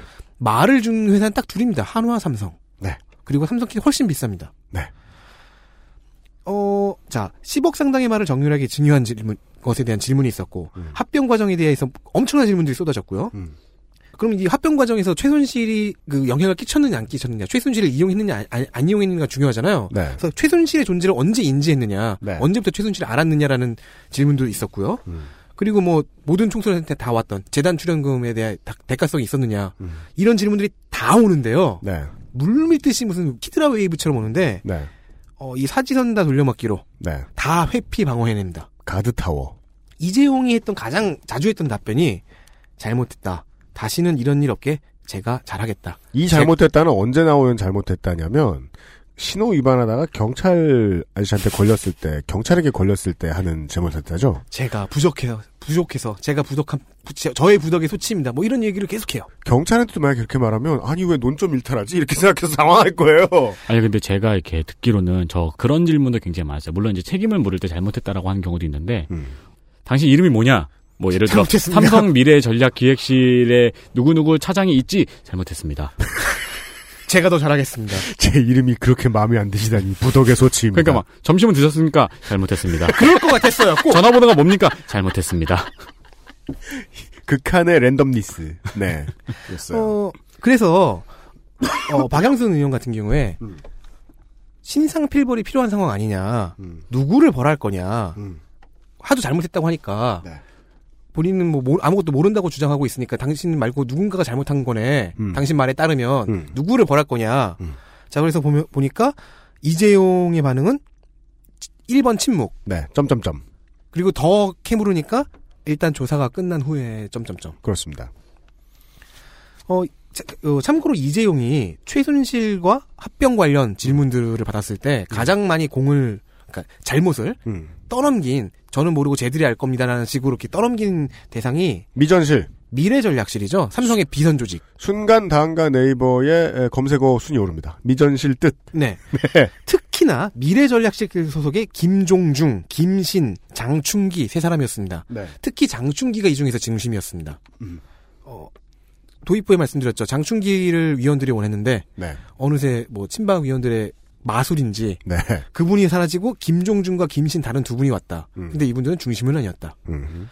어, 자 봅시다. 김종중, 김신, 장충기 세 분이 어, 이 미래전략실의 핵심이에요. 네. 미래전략실에 계속 탓을 떠넘겼죠. 음. 그럼 이 세 사람을 처, 세 사람을 벌해야 되잖아요. 이게 논리적 귀결 아닙니까? 음. 근데 이재용은 침묵하거나 답변을 회피합니다. 네. 이거에 대해서도 이제 의원들이 굉장히 강력하게 물어봤어요. 그러니까 네. 단순 그 단순히 그런 논리적 귀결을 이제 따라간 게 아니고 아예 대놓고 지금 이 자리에서 자르겠다고 말씀하십시오. 미래 전략실 해체하겠다고 말해봐라. 그러니까 그건 해체하겠다고 했어요. 네. 그건 해, 알겠습니다. 해체하겠습니다라고 했는데 그리고 여기 이 사장들이 지금 너 모르게 이만한 돈을 결제하고 이만한 돈을 주고 말을 사준 거 아니냐. 이게 그렇- 사회적 아, 당신 말이 맞다면은 음. 그렇게 장충기, 김종중, 김신이 당신을 등쳐먹은 거다. 그럼 얘네들 잘라야 되지 않느냐까지 나갔어요. 그 지금 청자는 지금 청, 청문회의 일반적인 그 조사위원들의 전략이거든요. 이게 당신이 모르겠다면 주변 사람들이 몰래 한 거냐라고 돌아치는 거죠. 그럼 네. 걔네들을 잘라라. 답변을 안 합니다. 그렇습니다. 거기가 위크 포인트죠. 네. 네. 어, 그리고 계속해서 뭐, 모르겠습니다. 송구스럽습니다. 아, 글쎄요. 기억력에 문제가 있는 컨셉을 잡은 탓에, 어, 안민석 의원에게는 나이들이 또 다- 당합니다. 네, 이거는 전 안민석 의원이 신뢰했다고 봅니다. 네. 뭐, 나이를 물어서 68년생이다. 답하니까, 어, 나이 50도 안 됐는데, 벌써부터 태도와 정, 그, 두뇌에 문제 있냐, 뭐, 뭐 그런 식으로 동문서답을 한다. 이런 드립을 하셨죠. 이런 안민석 의원의 그 나이도 젊은데 기억력이 그렇게 안 좋냐라는 어. 질문은 어, 유면상 PD에게 실례입니다. 그렇습니다. 그렇습니다. 네, 나이 40도 안 됐는데 저렇거든요. 네, 오늘도 뭘 두고 가셨어요. 네, 현상이를 보내봐야 한민석 의원이 정신을 차릴 것이다. 어, 그리고 이분이 전경련 탈퇴를 공약한 첫 번째 총수죠. 그렇습니다. 어, 전경련이 이것도 되게 약간 뜬금이 없었어요. 전경련이 어버이연합을 지원한 것을 질문을 하니까 난데없이 전경련 활동을 그만두겠습니다. 네. 그러자 하, 새, 어, 새누리 하태경 의원이 신이 납니다. 그 이상한 거죠. 하태경 의원이 처음에 이 답변을 유도한 적 없거든요. 그러니까 이 그 정경련 활동을 그만두겠다는 것은 하태경 의원의 질의 시간에 나온 게 아닌데 네. 네네네. 한참 지나서 이제 하태경 의원의 질의가 돌아오니까 네네. 하태경 의원은 신이 나서 이 얘기를 빨리 꺼내는 거예요. 음. 어, 그러니까 이게 그거예요. 여자친구랑 싸우다가 음. 막 싸우다가 아, 야, 근데 우리 저녁은 이따가 삼겹살 먹자 이렇게 얘기를 한 거야. 음. 그런 다음에 또 이어서 싸운 거야. 근데 그 말을 들은 순간부터 화는 사라지고 삼겹살 생각만 나는 거야. 네. 네. 어, 뒤이어 재빠르게 우- 나는 원래 전경련이 싫었으니까 빠- 나도 편승해야지 했던 구본무 회장과 더불어 전경련에서 빠르게 발을 뺀 두 명이 되었습니다. 그 이후로 다음과 네이버에는 정경유착 뜻이 검색어 3위로 올라옵니다. 근데 전경련이 이 대기업들 그 재벌들 사이에서도 슬슬 이제 수명이 다한 게 아니냐라는 의견들이 나오고 있다고 해요. 아. 어, 참고로 어, 일종의 에필로그스럽게 하태경 의원은 전경련 탈퇴 다짐을 모든 총수들에게 받아내려고 애를 썼고 네. 어, 왜 본인의 선거운동을 여기서 하는지 모르, 겠지만 네. 어, 이재용 구본무 두 분한테 두 사람한테 받아냈잖아요. 네. 곧바로 최태원 회장에게 화살을 돌려서 최태원 회장이 탈퇴 환골 탈퇴 드립을 완성하게만 함- 합니다.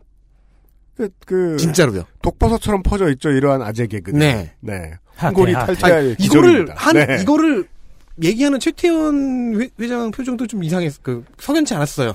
언제나처럼 뚱했어요. 아, 씨. 억울했어요. 못 웃겼다. 네. 환타님의 뼈가 몸에서 빠져나왔다. 그렇습니다. 음. 황골 탈퇴. 너 임마 웃어주면 어떻게 큰 패착이야. 자. 아니 난 상, 그거를 어. 실제로 상상을 했지 뭐야? 어느 뼈일까 막 이런 아, 그럼 털만 남아있는 게. 영어 환타형 뼈가 환타님 뼈가 빠져서 좋아한 거예요. 아, 그렇구나. 됐겠다. 나쁜 의도군요. 어, 자 계속해서 이그 그때 이후로 지금 음. 이제 저는 그때 이제 주계를 보고 있다. 그 생각이 안 들 수가 없는 거예요. 네. 어 의원들은 저희들이 간단하게 어느 지역구다 초선이다 뭐다만 알려드렸습니다만은 어 하태경 의원을 좀 눈여겨 보실 필요가 있는 것이 이 사람은 지금 LCT 수사가 지금 가속화가 되면 해운대 기장, 지난번엔 해운대 기장, 이번에는 해운대, 재선 해운대 국회의원입니다.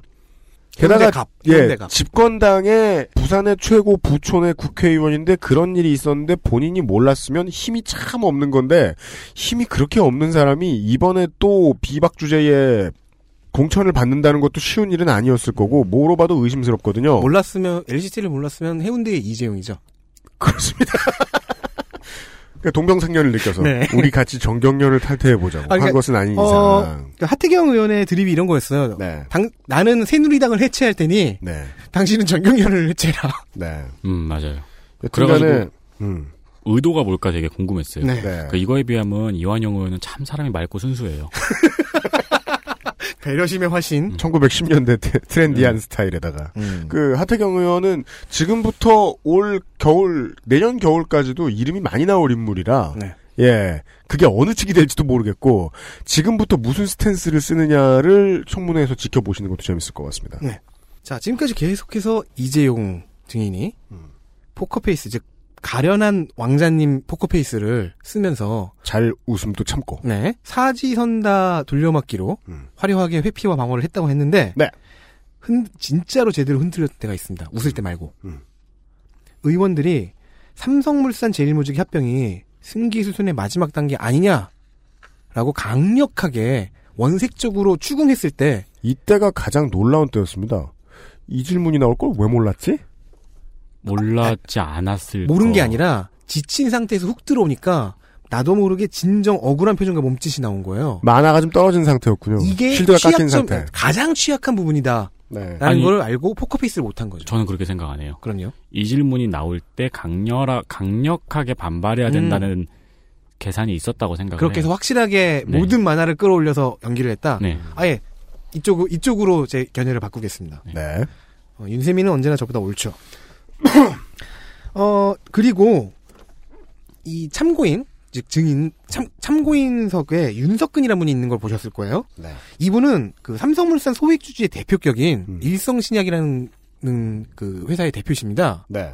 근데 윤석근 대표 같은 경우에는 그 아, 앞서서 윤세민 기자가 말, 그 설명했던 헤지펀드가 네. 엘리엇 헤지펀드가 소액주주 모아서 대항하려고 애를 쓸때 음. 같이 힘을 실었던 사람인데요. 네. 이분의 증언, 이분이 여- 이 청문회에서 증언한 바에 따르면은 삼성물산에서 합병 찬성 설득이 지속적으로 들어왔다. 음. 그래서 의아해서 물어봤다는 거예요. 음. 아, 예, 만약 나와 소액, 소액주주들이 찬성하더라도 그렇죠.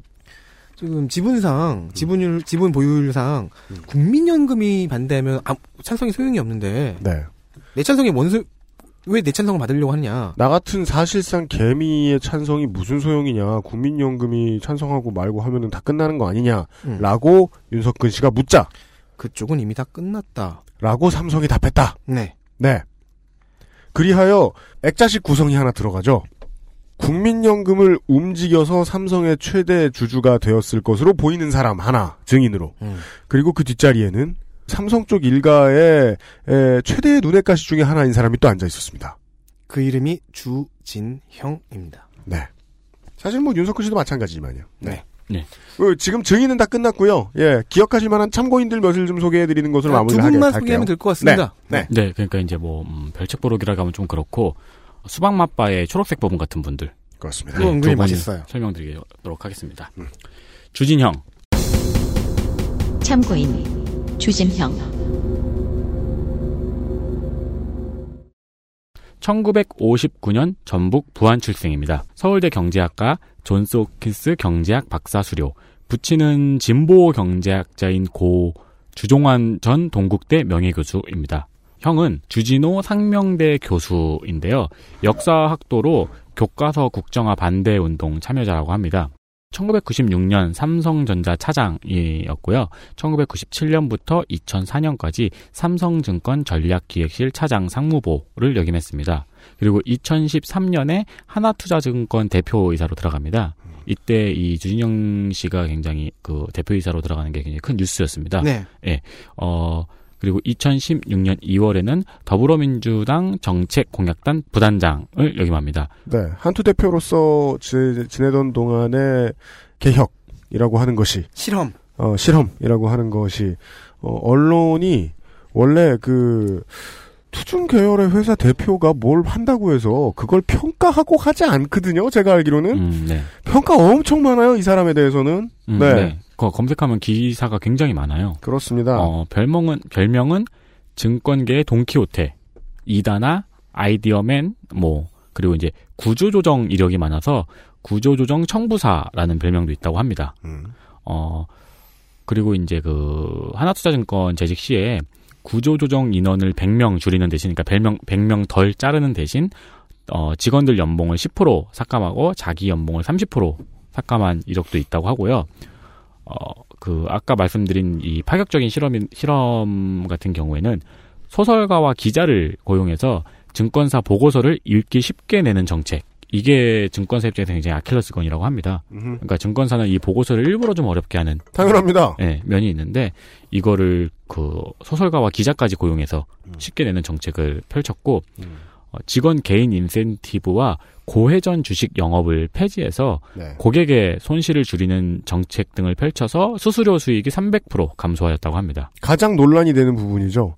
경영을 정상화하라는 데에는 다양한 메시지가 있을 수 있는데 에, 주진영 당시 대표가 받았던 메시지는 고용을 안정화시키고 네. 고객을 더 끌어들여라. 라고 이해를 했다는 거죠. 음. 그러나 끌어들인- 한국의 투자증권 고객의 그 등을 치는 일을 하지 말자. 한국의 투증은 그렇게 운영되는 곳들이 아니기 때문에 네. 네. 어, 증권사 자유복장 실시.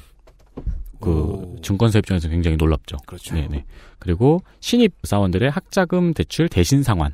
음. 그러나 실적 저하로 인해서 취임 후 2015년까지 40%의 직원이 하나증권을 떠났다고 합니다. 그렇습니다. 네, 이게 굳이 뭐 실적 저하가 원인의 전부인지는 확신할 수 없습니다. 네. 그럼 뭐 윗선에 방해가 있었기 때문에 제대로 뭐 개혁이 안 됐는지 알 수는 없습니다. 네, 그렇습니다. 그리고 임기 6개월을 남겨놓고 연임 없이 다음 사장이 내정되었습니다. 그래서 그 당시에 이제 경질설이 증권가에 파다하게 돌았습니다. 그렇죠. 네. 2015년 상반기까지는 흑자였다고 하는데요. 이 흑자가 구조조정에 따른 이득이라는 비판도 존재합니다. 그리고 2015년 하반기부터 적자를 찍기 시작합니다. 어, 그리고. 그리고 이 자리에 나왔던 이유는 삼성물산 제일모직 합병에 유일하게 반대하는 보고서를 발간하였습니다. 그러니까 그 필드에서 뛰어본 경험이 있는 representative 수준의 레벨의 인물들 가운데서 유일하게 삼성물산과 제일모직 합병에 반대를 던진 인물이라는 거예요. 게다가 이분은 젊은 시절에 삼성전자, 삼성증권에서 충분히 청춘을 보내오셨던, 즉 삼성을 경험해 보셨던 분입니다. 네. 보셨죠? 봤죠. 저는 그뭐제 고백을 해볼까요? 어 저는 그 뿅반했어요? 아니요 섭외를 해야 되니까 수많은 사람들의 신상을 이미 뒤지고 있잖아요. 네. 주진영 씨 같은 경우에는 그냥 제야를 돌아볼까 하고 관심을 가지고 있던 인물이었던 것 같아서 보- 한 저는 한 1년 전부터 뭘 하고 지내나 지켜보고 있었기 때문에 네. 어, UMC가 관심을 가지고 있습니다. 네. 만약 이 방송을 들으신다면, 어, 섭외 좀 받아들여 주시고. 네. 성격이 굉장히 쿨시크하시고요. 음. 집안 자체가 엘리트 진보 지식인이에요. 손이상 선생 버전으로는 좋은 빨갱이 집안. 곧 죽을 사람. 나쁘네요, 손이상 선생. 네, 몰랐어요. 손희상 선생은 늘 나빠요. 네, 맞아요. 어, 말과 글이 굉장히 훌륭해요. 페이스북에 글 정말 잘 쓰셨어요. 저 몇 개 너무 마음에 들어서 캡처해 놓은 것도 있어요.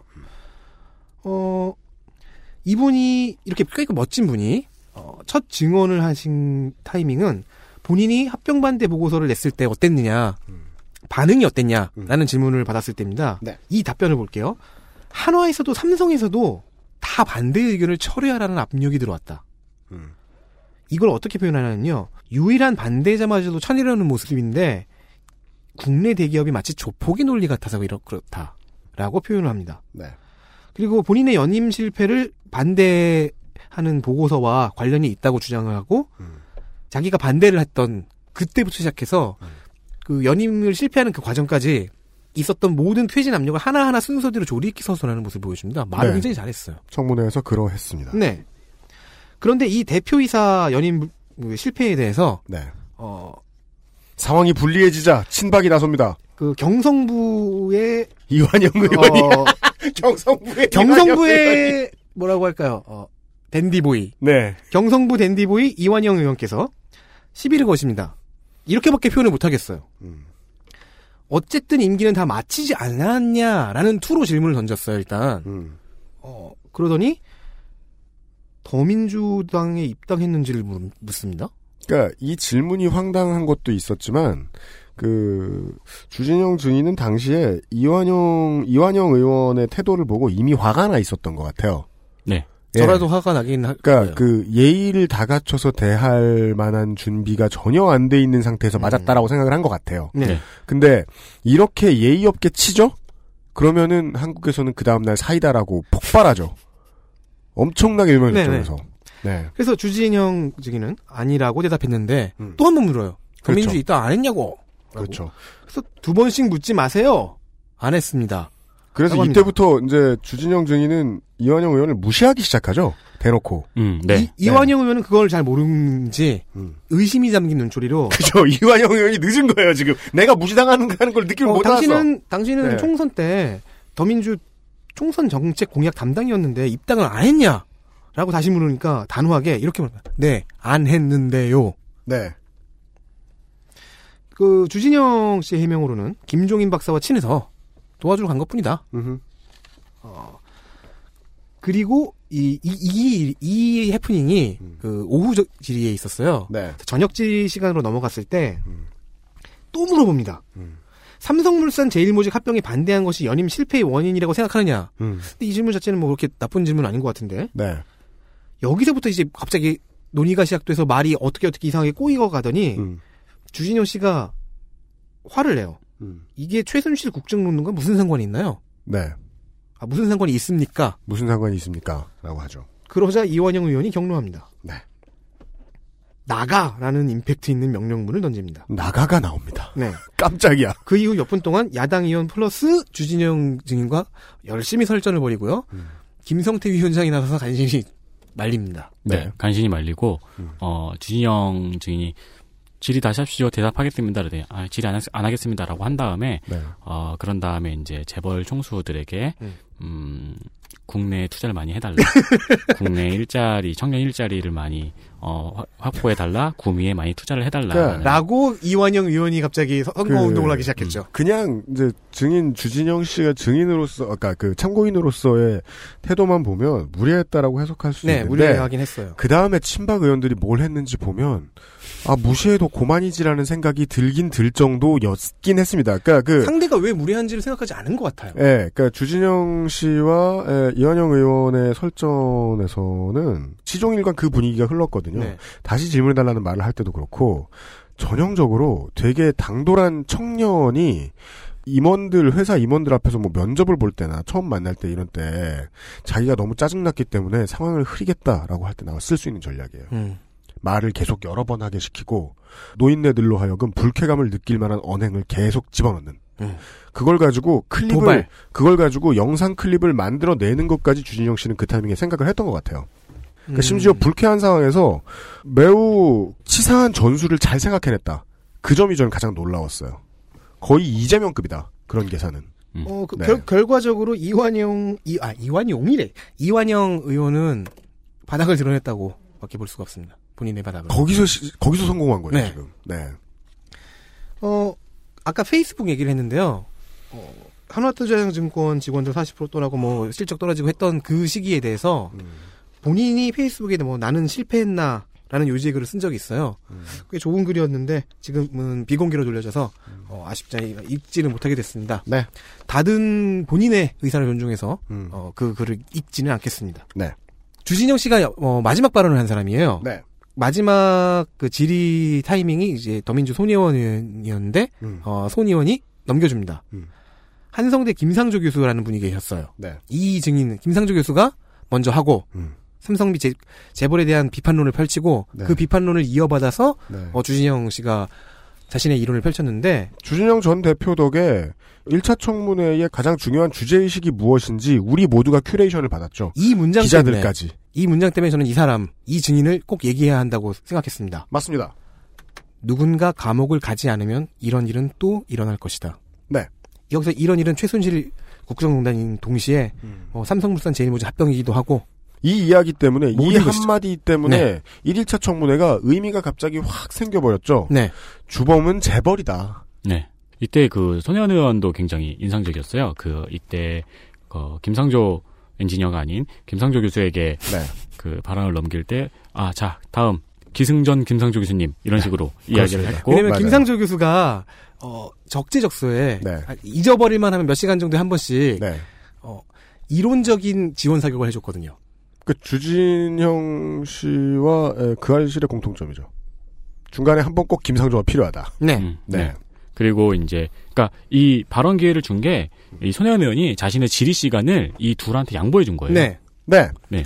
어, 그리고 이두 이두 사람은- 밝혀졌죠. 네. 미리 다 준비가 됐다. 음, 네, 이게. 네, 네. 네. 이런 용도로 불러온 참고인들인 거죠. 네. 그래서 결국 그 어, 스스로를 경제 문외한이라고 했음에도 불구하고 에, 손혜원 의원의 작품이었다고 해도 네. 예. 네. 나쁘지 않습니다. 그리고 어, 마지막 참고인을 얘기하고 싶은데요. 네. 저와 윤시민 기자를 너무너무 힘들게 했던 네. 최광이라는 참고인입니다.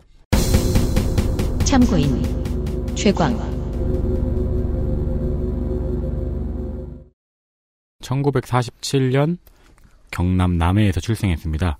서울대 경영학, 위스콘신 대학교 공공정책학 석사, 메릴랜드 대학교 경제학 박사입니다. 1969년 한국개발금융기획조사부 이후 어, 여러 기관에서 연구위원 및 교수를 역임했더라고요. 네. 그러다 1997년에서 1998년까지 제 34대 보건복지부 장관을 역임했습니다. 그리고 2003년에서 2004년까지 국회 예산정책처 차장을 역임했는데요. 예산정책처 차장에 16대 국회에 임명이 되었거든요. 네. 근데 17대 국회가 들어서고 그 당시 정부를 반시장 좌파적이라고 발언을 했습니다. 네. 그, 디, 저, 국민의 정부와 참여정부 당시에 경제통 인사들 가운데 이런 사람들이 상당히 많죠? 전향한 것 같은데, 원래 이럴 줄 모르고 영입했다라는 것이 더 맞는 해석입니다. 음, 전문가라서요. 네. 네. 이런 놈일 줄 몰랐던 거야. 그리고 2004년도에 수도 분할 반대 국민운동본부 공동대표 이때 국민운동본부라는 본부가 유행했었어요. 네. 아 그리고 수도 분할 반대라는 제목이 너무 섹시한데? 네. 네. 이 본부의 공동대표였습니다. 음. 그런데 이제 국회 예산정책처 차장이었잖아요. 네. 행정수도 이전 비용을 부풀려서 분석했다는 것이 드러났습니다. 허풍. 결국 이전의 그 발언과 이 부- 비용을 부풀려 분석한 것 때문에 예산 정책처 차장에서 면직되었습니다. 네. 그리고 2007년 박근혜 선거 캠프의 비공식 자문단이었습니다. 그러니까 이 점에서는 참여정부를 칭찬할 수밖에 없습니다. 꾸준히 안 맞는다는 걸 알면서 어, 이런 거대한 꼬투리가 드러나기 전까지 예, 어, 족치지 않았어요. 음, 그렇습니다. 네. 그리고 이제 화려하게 복귀를 한 곳이 네. 2014년, 2013년 국민연금공단 이사장으로 복귀를 했습니다. 그러니까 요 앞에 이제 우리 저 제드래곤 증인의 경우에서 이제 알려드렸기 때문에 여러분들이 요렇게 봐주시면 좋을 것 같습니다. 2013년에서 2015년까지 국민연금공단에 이사장으로 들어온 사람은 무슨 일을 하려고 거기에 집어넣은 사람이겠느냐. 그렇죠. 까지 추리를 해볼 수도 있습니다. 네. 그리고 정통 보수 시장주의자를 평소에 자처했다고 합니다. 그렇답니다. 네, 뭐 시장 지- 지상주의자로 보이긴 하죠. 어, 이분의 캐릭터를 어, 그리고 이분의 attitude를 서술하고자 한다면은 그러니까 지금 마지막에 나오잖아요. 네. 가장 분노한 사람. 이렇게 읽어야 될 것 같아요. 최광은 화나 있었다. 아, 권소의 송어 어디 있어요? 그리고 네. 화날 만도 하다. 에, 화나 있었다. 그런데 아, 자 시장지상주의자인 이 사람 노무현 정부에 반대했고 박근혜의 당선을 도왔습니다. 그렇습니다. 어, 극보수라고 할 만한데요. 근데 이 사람이 국민연금 이사장 임기를 6개월 앞두 남겨두고 네. 복지부 장관의 압력을 이기지 못해 사퇴해버려요. 그렇습니다. 뭔가 이상하죠. 그래서 최광은 청문회에서 하고 싶은 이야기가 많았습니다. 네.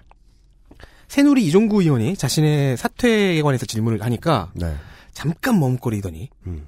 최광 왈. 그 얘기는 긴 이야기라 나중에 하겠습니다. 이 부분이 굉장히 슬픈 부분이에요. 네. 왜 슬픈 부분인지는 제가 조금 이따 말씀드릴게요. 그러니까 저는 이- 무슨 말인지 알 이제 것 같아. 참 정말 바보 같은 게 맺힌 게 많았는데 청문회잖아요. 네.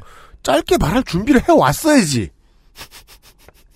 물어볼지 모르는 수준이에요. 이건 알았으면 진짜 바보 같은 거고. 그제 의견을 말하라면 어, 지리자가 어떻든 자기는 길게라도 얘기를 해야죠. 그러니까 마이크 꺼져. 그리고 또 증인석은 마이크 안 꺼져요. 네. 자, 네. 그래서 이종구 의원이 아이 그래도 해보세요. 라고 말합니다. 그죠. 부추겨요. 에이. 아, 이종구 의원 입장에서 물어봤어, 내가 봤으니까. 이종구 물어봤잖아, 내가. 노래해. 노래해. 그러자 부릅니다. 아니, 그러니까 이종구 의원은 이 최강 참고인에게 음. 어 자기 목적에 맞는 대답을 듣고 싶은 건데, 음. 그러니까 같은 대답이라도 네. 최강 참고인은 이종구 의원의 목적에 맞는 대답을 하고 싶었던 게 아니에요. 아니, 그 목적은 이종구 의원의 의도 같은 건 생각도 안 하고 있는 거예요. 그냥 내 얘기가 하고 싶다. 지금은 시간이 짧다. 네. 나의 무대가 아닌 것 같다. 그래도 노래하라고 하자. 어, 코러스만 불러요. 잠시 고민, 네. 하다- 혹은 분을 삭히는 듯 하더니, 이런 문장을 결연한 태도로 내뱉습니다. 네. 저는 제가 왜 퇴임해야 하는지 아직도 모르겠습니다. 아직도 분노를 가라앉지 못한 이분, 네. 최광은 왜 쫓겨난 것일까요? 그렇습니다. 자, 최광이 말할 준비가 된 저녁 질의 때, 걸- 어, 이때는 이완영 의원이 이번엔 걸림돌이 됩니다. 아, 우리 댄디보이가. 경성부의 댄디보이. 네.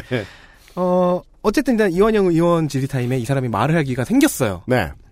그래서 저는 전혀 잘못한 게 없는데 이렇게 점점점으로 하며 말문을 엽니다. Not my fault 전략. 네.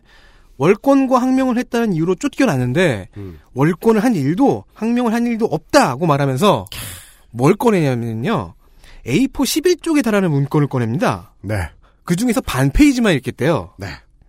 어, 근데 이때의 그 이완영 의원 상태는 아까 말한 그 주진영 씨와의 설전으로 인해 지셨어요. 빡쳐있던 상황이었어요. 나가라고 했는데 나가지도 않고 아직 자기 시야에 있어. 나가 한 뒤에 한 몇 분 안 지난 상태예요. 그리고 네. 그 주진영 참고인이 계속 음. 이렇게 앞으로 책상 쪽으로 기댄 다음에 네, 그죠. 표정이 전혀 흔들림이 없이 어떻게 보면 약간 싱글벙글하는 것 같은 놀리는 아, 거, 제가 보기엔- 놀리는 거. 제가 네. 보기엔 띠꺼운 표정이었어요. 네. 아이고 재밌구만 저놈 네, 이러면서. 그러니까요. 네. 아 그러니까 자, 이완영 의원의 지금 심리 상태는 이딴 걸 받아들여줄 심리 상태가 아니잖아요. 아, 그리고 청문회장에서 누구도 이걸 받아주진 않죠. A4 11 쪽인데. 네. 그 중에 반 페이지만 읽겠다고 해도 네. 그래서 이완영 의원은 사실상 묵살에 가깝게 음. 무시합니다. 네. 이해가 돼요. 음. 그나마 이제 그가 억울함을 조금이나마 말할 수 있게 도와준 사람이 또다시 새누리당의 정유섭 의원이었습니다. 네. 그런데 최광 계속 횡설수설합니다. 음. 전 도저히 무슨 말인지를 모르겠었어요. 음. 어지러운 이 사람의 말과 음. 과거 그가 언론과 했던 인터뷰들을 종합해서 제가 간신히 해석해냈습니다. 네. 이분의 이야기는 이렇습니다. 홍완선이라는 사람이 있습니다. 음. 어, 국민연금공단 소속이고 네. 이날 여기 참고인석에도 같이 앉아 있었습니다. 네네. 이 홍완선이라는 사람은 기금운용본부장이었고 그 삼성 합병 당시에요. 네. 어, 새누리당 이종구 의원이 주장했던 바와는 달리 외압 없이 뽑은 뽑힌 그런 인사였습니다. 네. 어, 홍완선과 최광은 즉 기금운용본부장과 이사장은 음. 국민연금기금을 어떻게 운용할지에 대한 생각이 달랐습니다. 네. 이것으로 인해서 이제 갈등을 했어요. 음. 그런데 홍완선이라는 사람이 다른 활동도 벌인 게 있습니다. 음.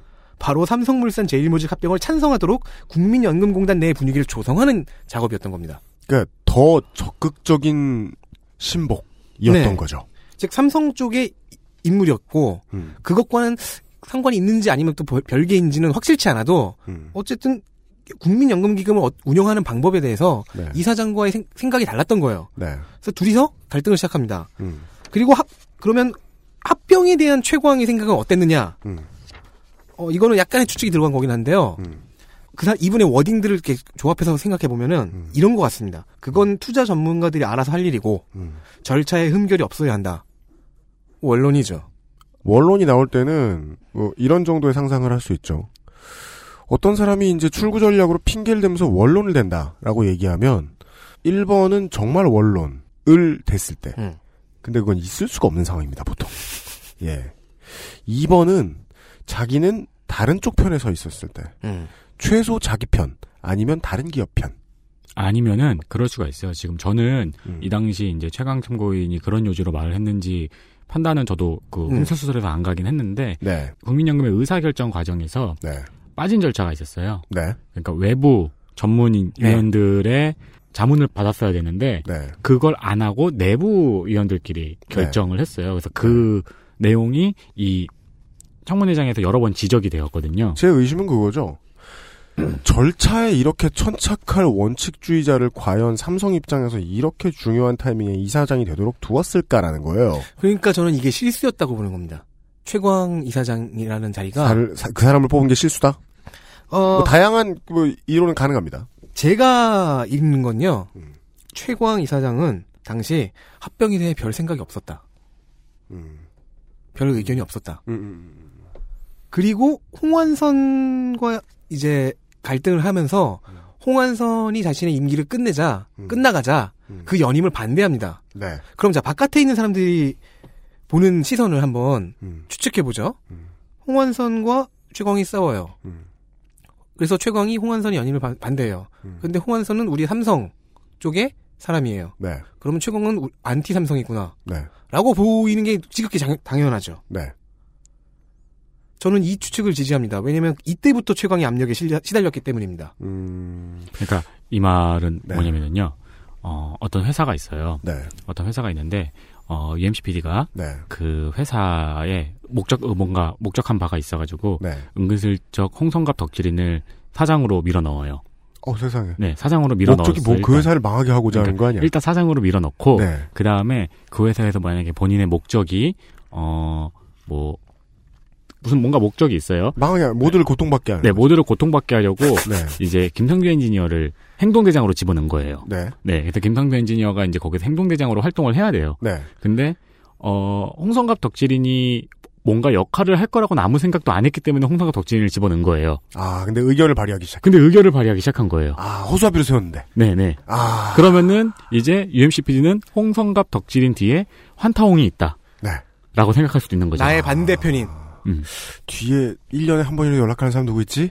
환타? 그렇죠.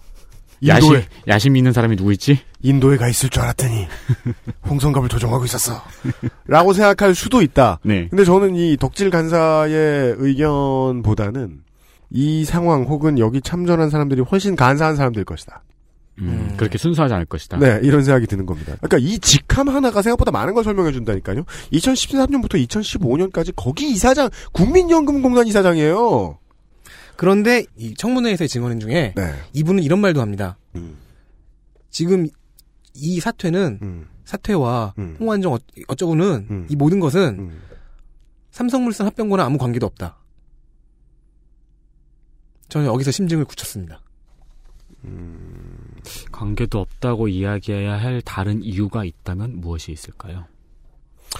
네, 그래서 이제 저도 이제 마지막으로 이 우리 위원회에서 최강 에, 증인으로 나왔던 최강 씨에 대해서 좀 자세히 이야기해 주신 거에 대해서 고맙게 생각합니다. 저는 이 이번 청문회에서 가장 의문스러운 두 사람입니다.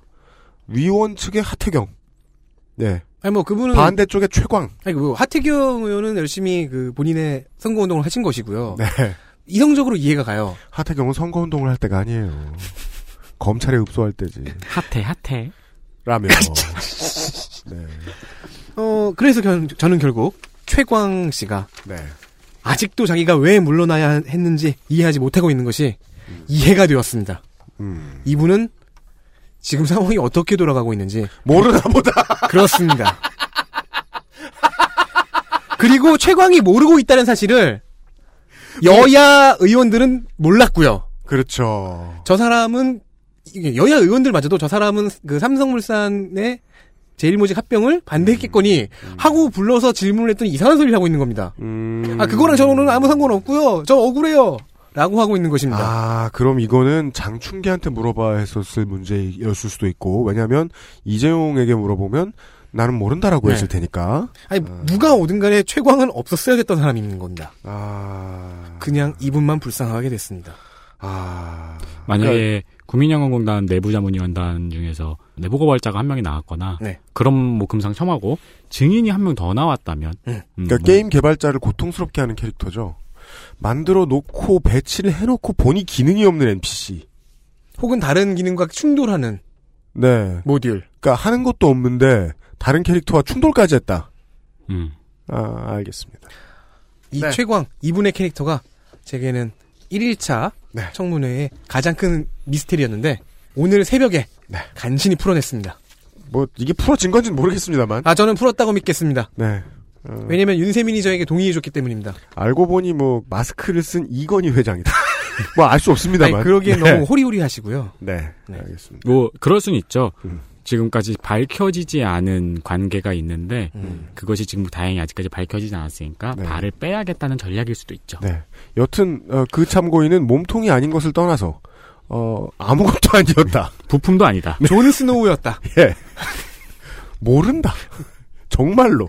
라는 사실을 예 어, 알려드리면서 XSFM입니다. 거품, 향, 색깔. 다들 뭘로 만들었길래 이렇게 진하고 많지? 저 화학 성분들 내 피부에 남는 건 아닐까? 시간만 많으면 코코넛 오일로 내가 샴푸를 만들겠지만 난 바쁘니까. 피크린 약산성 헤어 케어 시스템. Big Green. Sulfate free. 플레임은 어, 박근혜 정부의 최순실 등 민간인에 의한 국정농단 의혹 사건 진상규명을 위한 국정조사 청문회 기록실 첫 번째 방송 기관 보고와 예, 어, 1차 청문회에 대해서 간단하게 정리를 해드렸습니다. 네. 이렇게 장황했는데 왜 간단했냐고요? 11시간짜리니까요. 조금 쉬었다가 잠시 후에 에, 방송을 이어 나갈 거고요. 그 다음에 저희 방송 정도 들으시고 그 다음에 국회에서 무슨 일이 있나 보셔도 뭐 나쁘진 않을 겁니다. 투표할 때까지는 사실 뭐 아무 얘기도 안 새 나갈 거니까요. 비상시국 대책위원회와 김상조 기술형 장관이었습니다. 잠시 후에 뵙겠습니다. 감사합니다.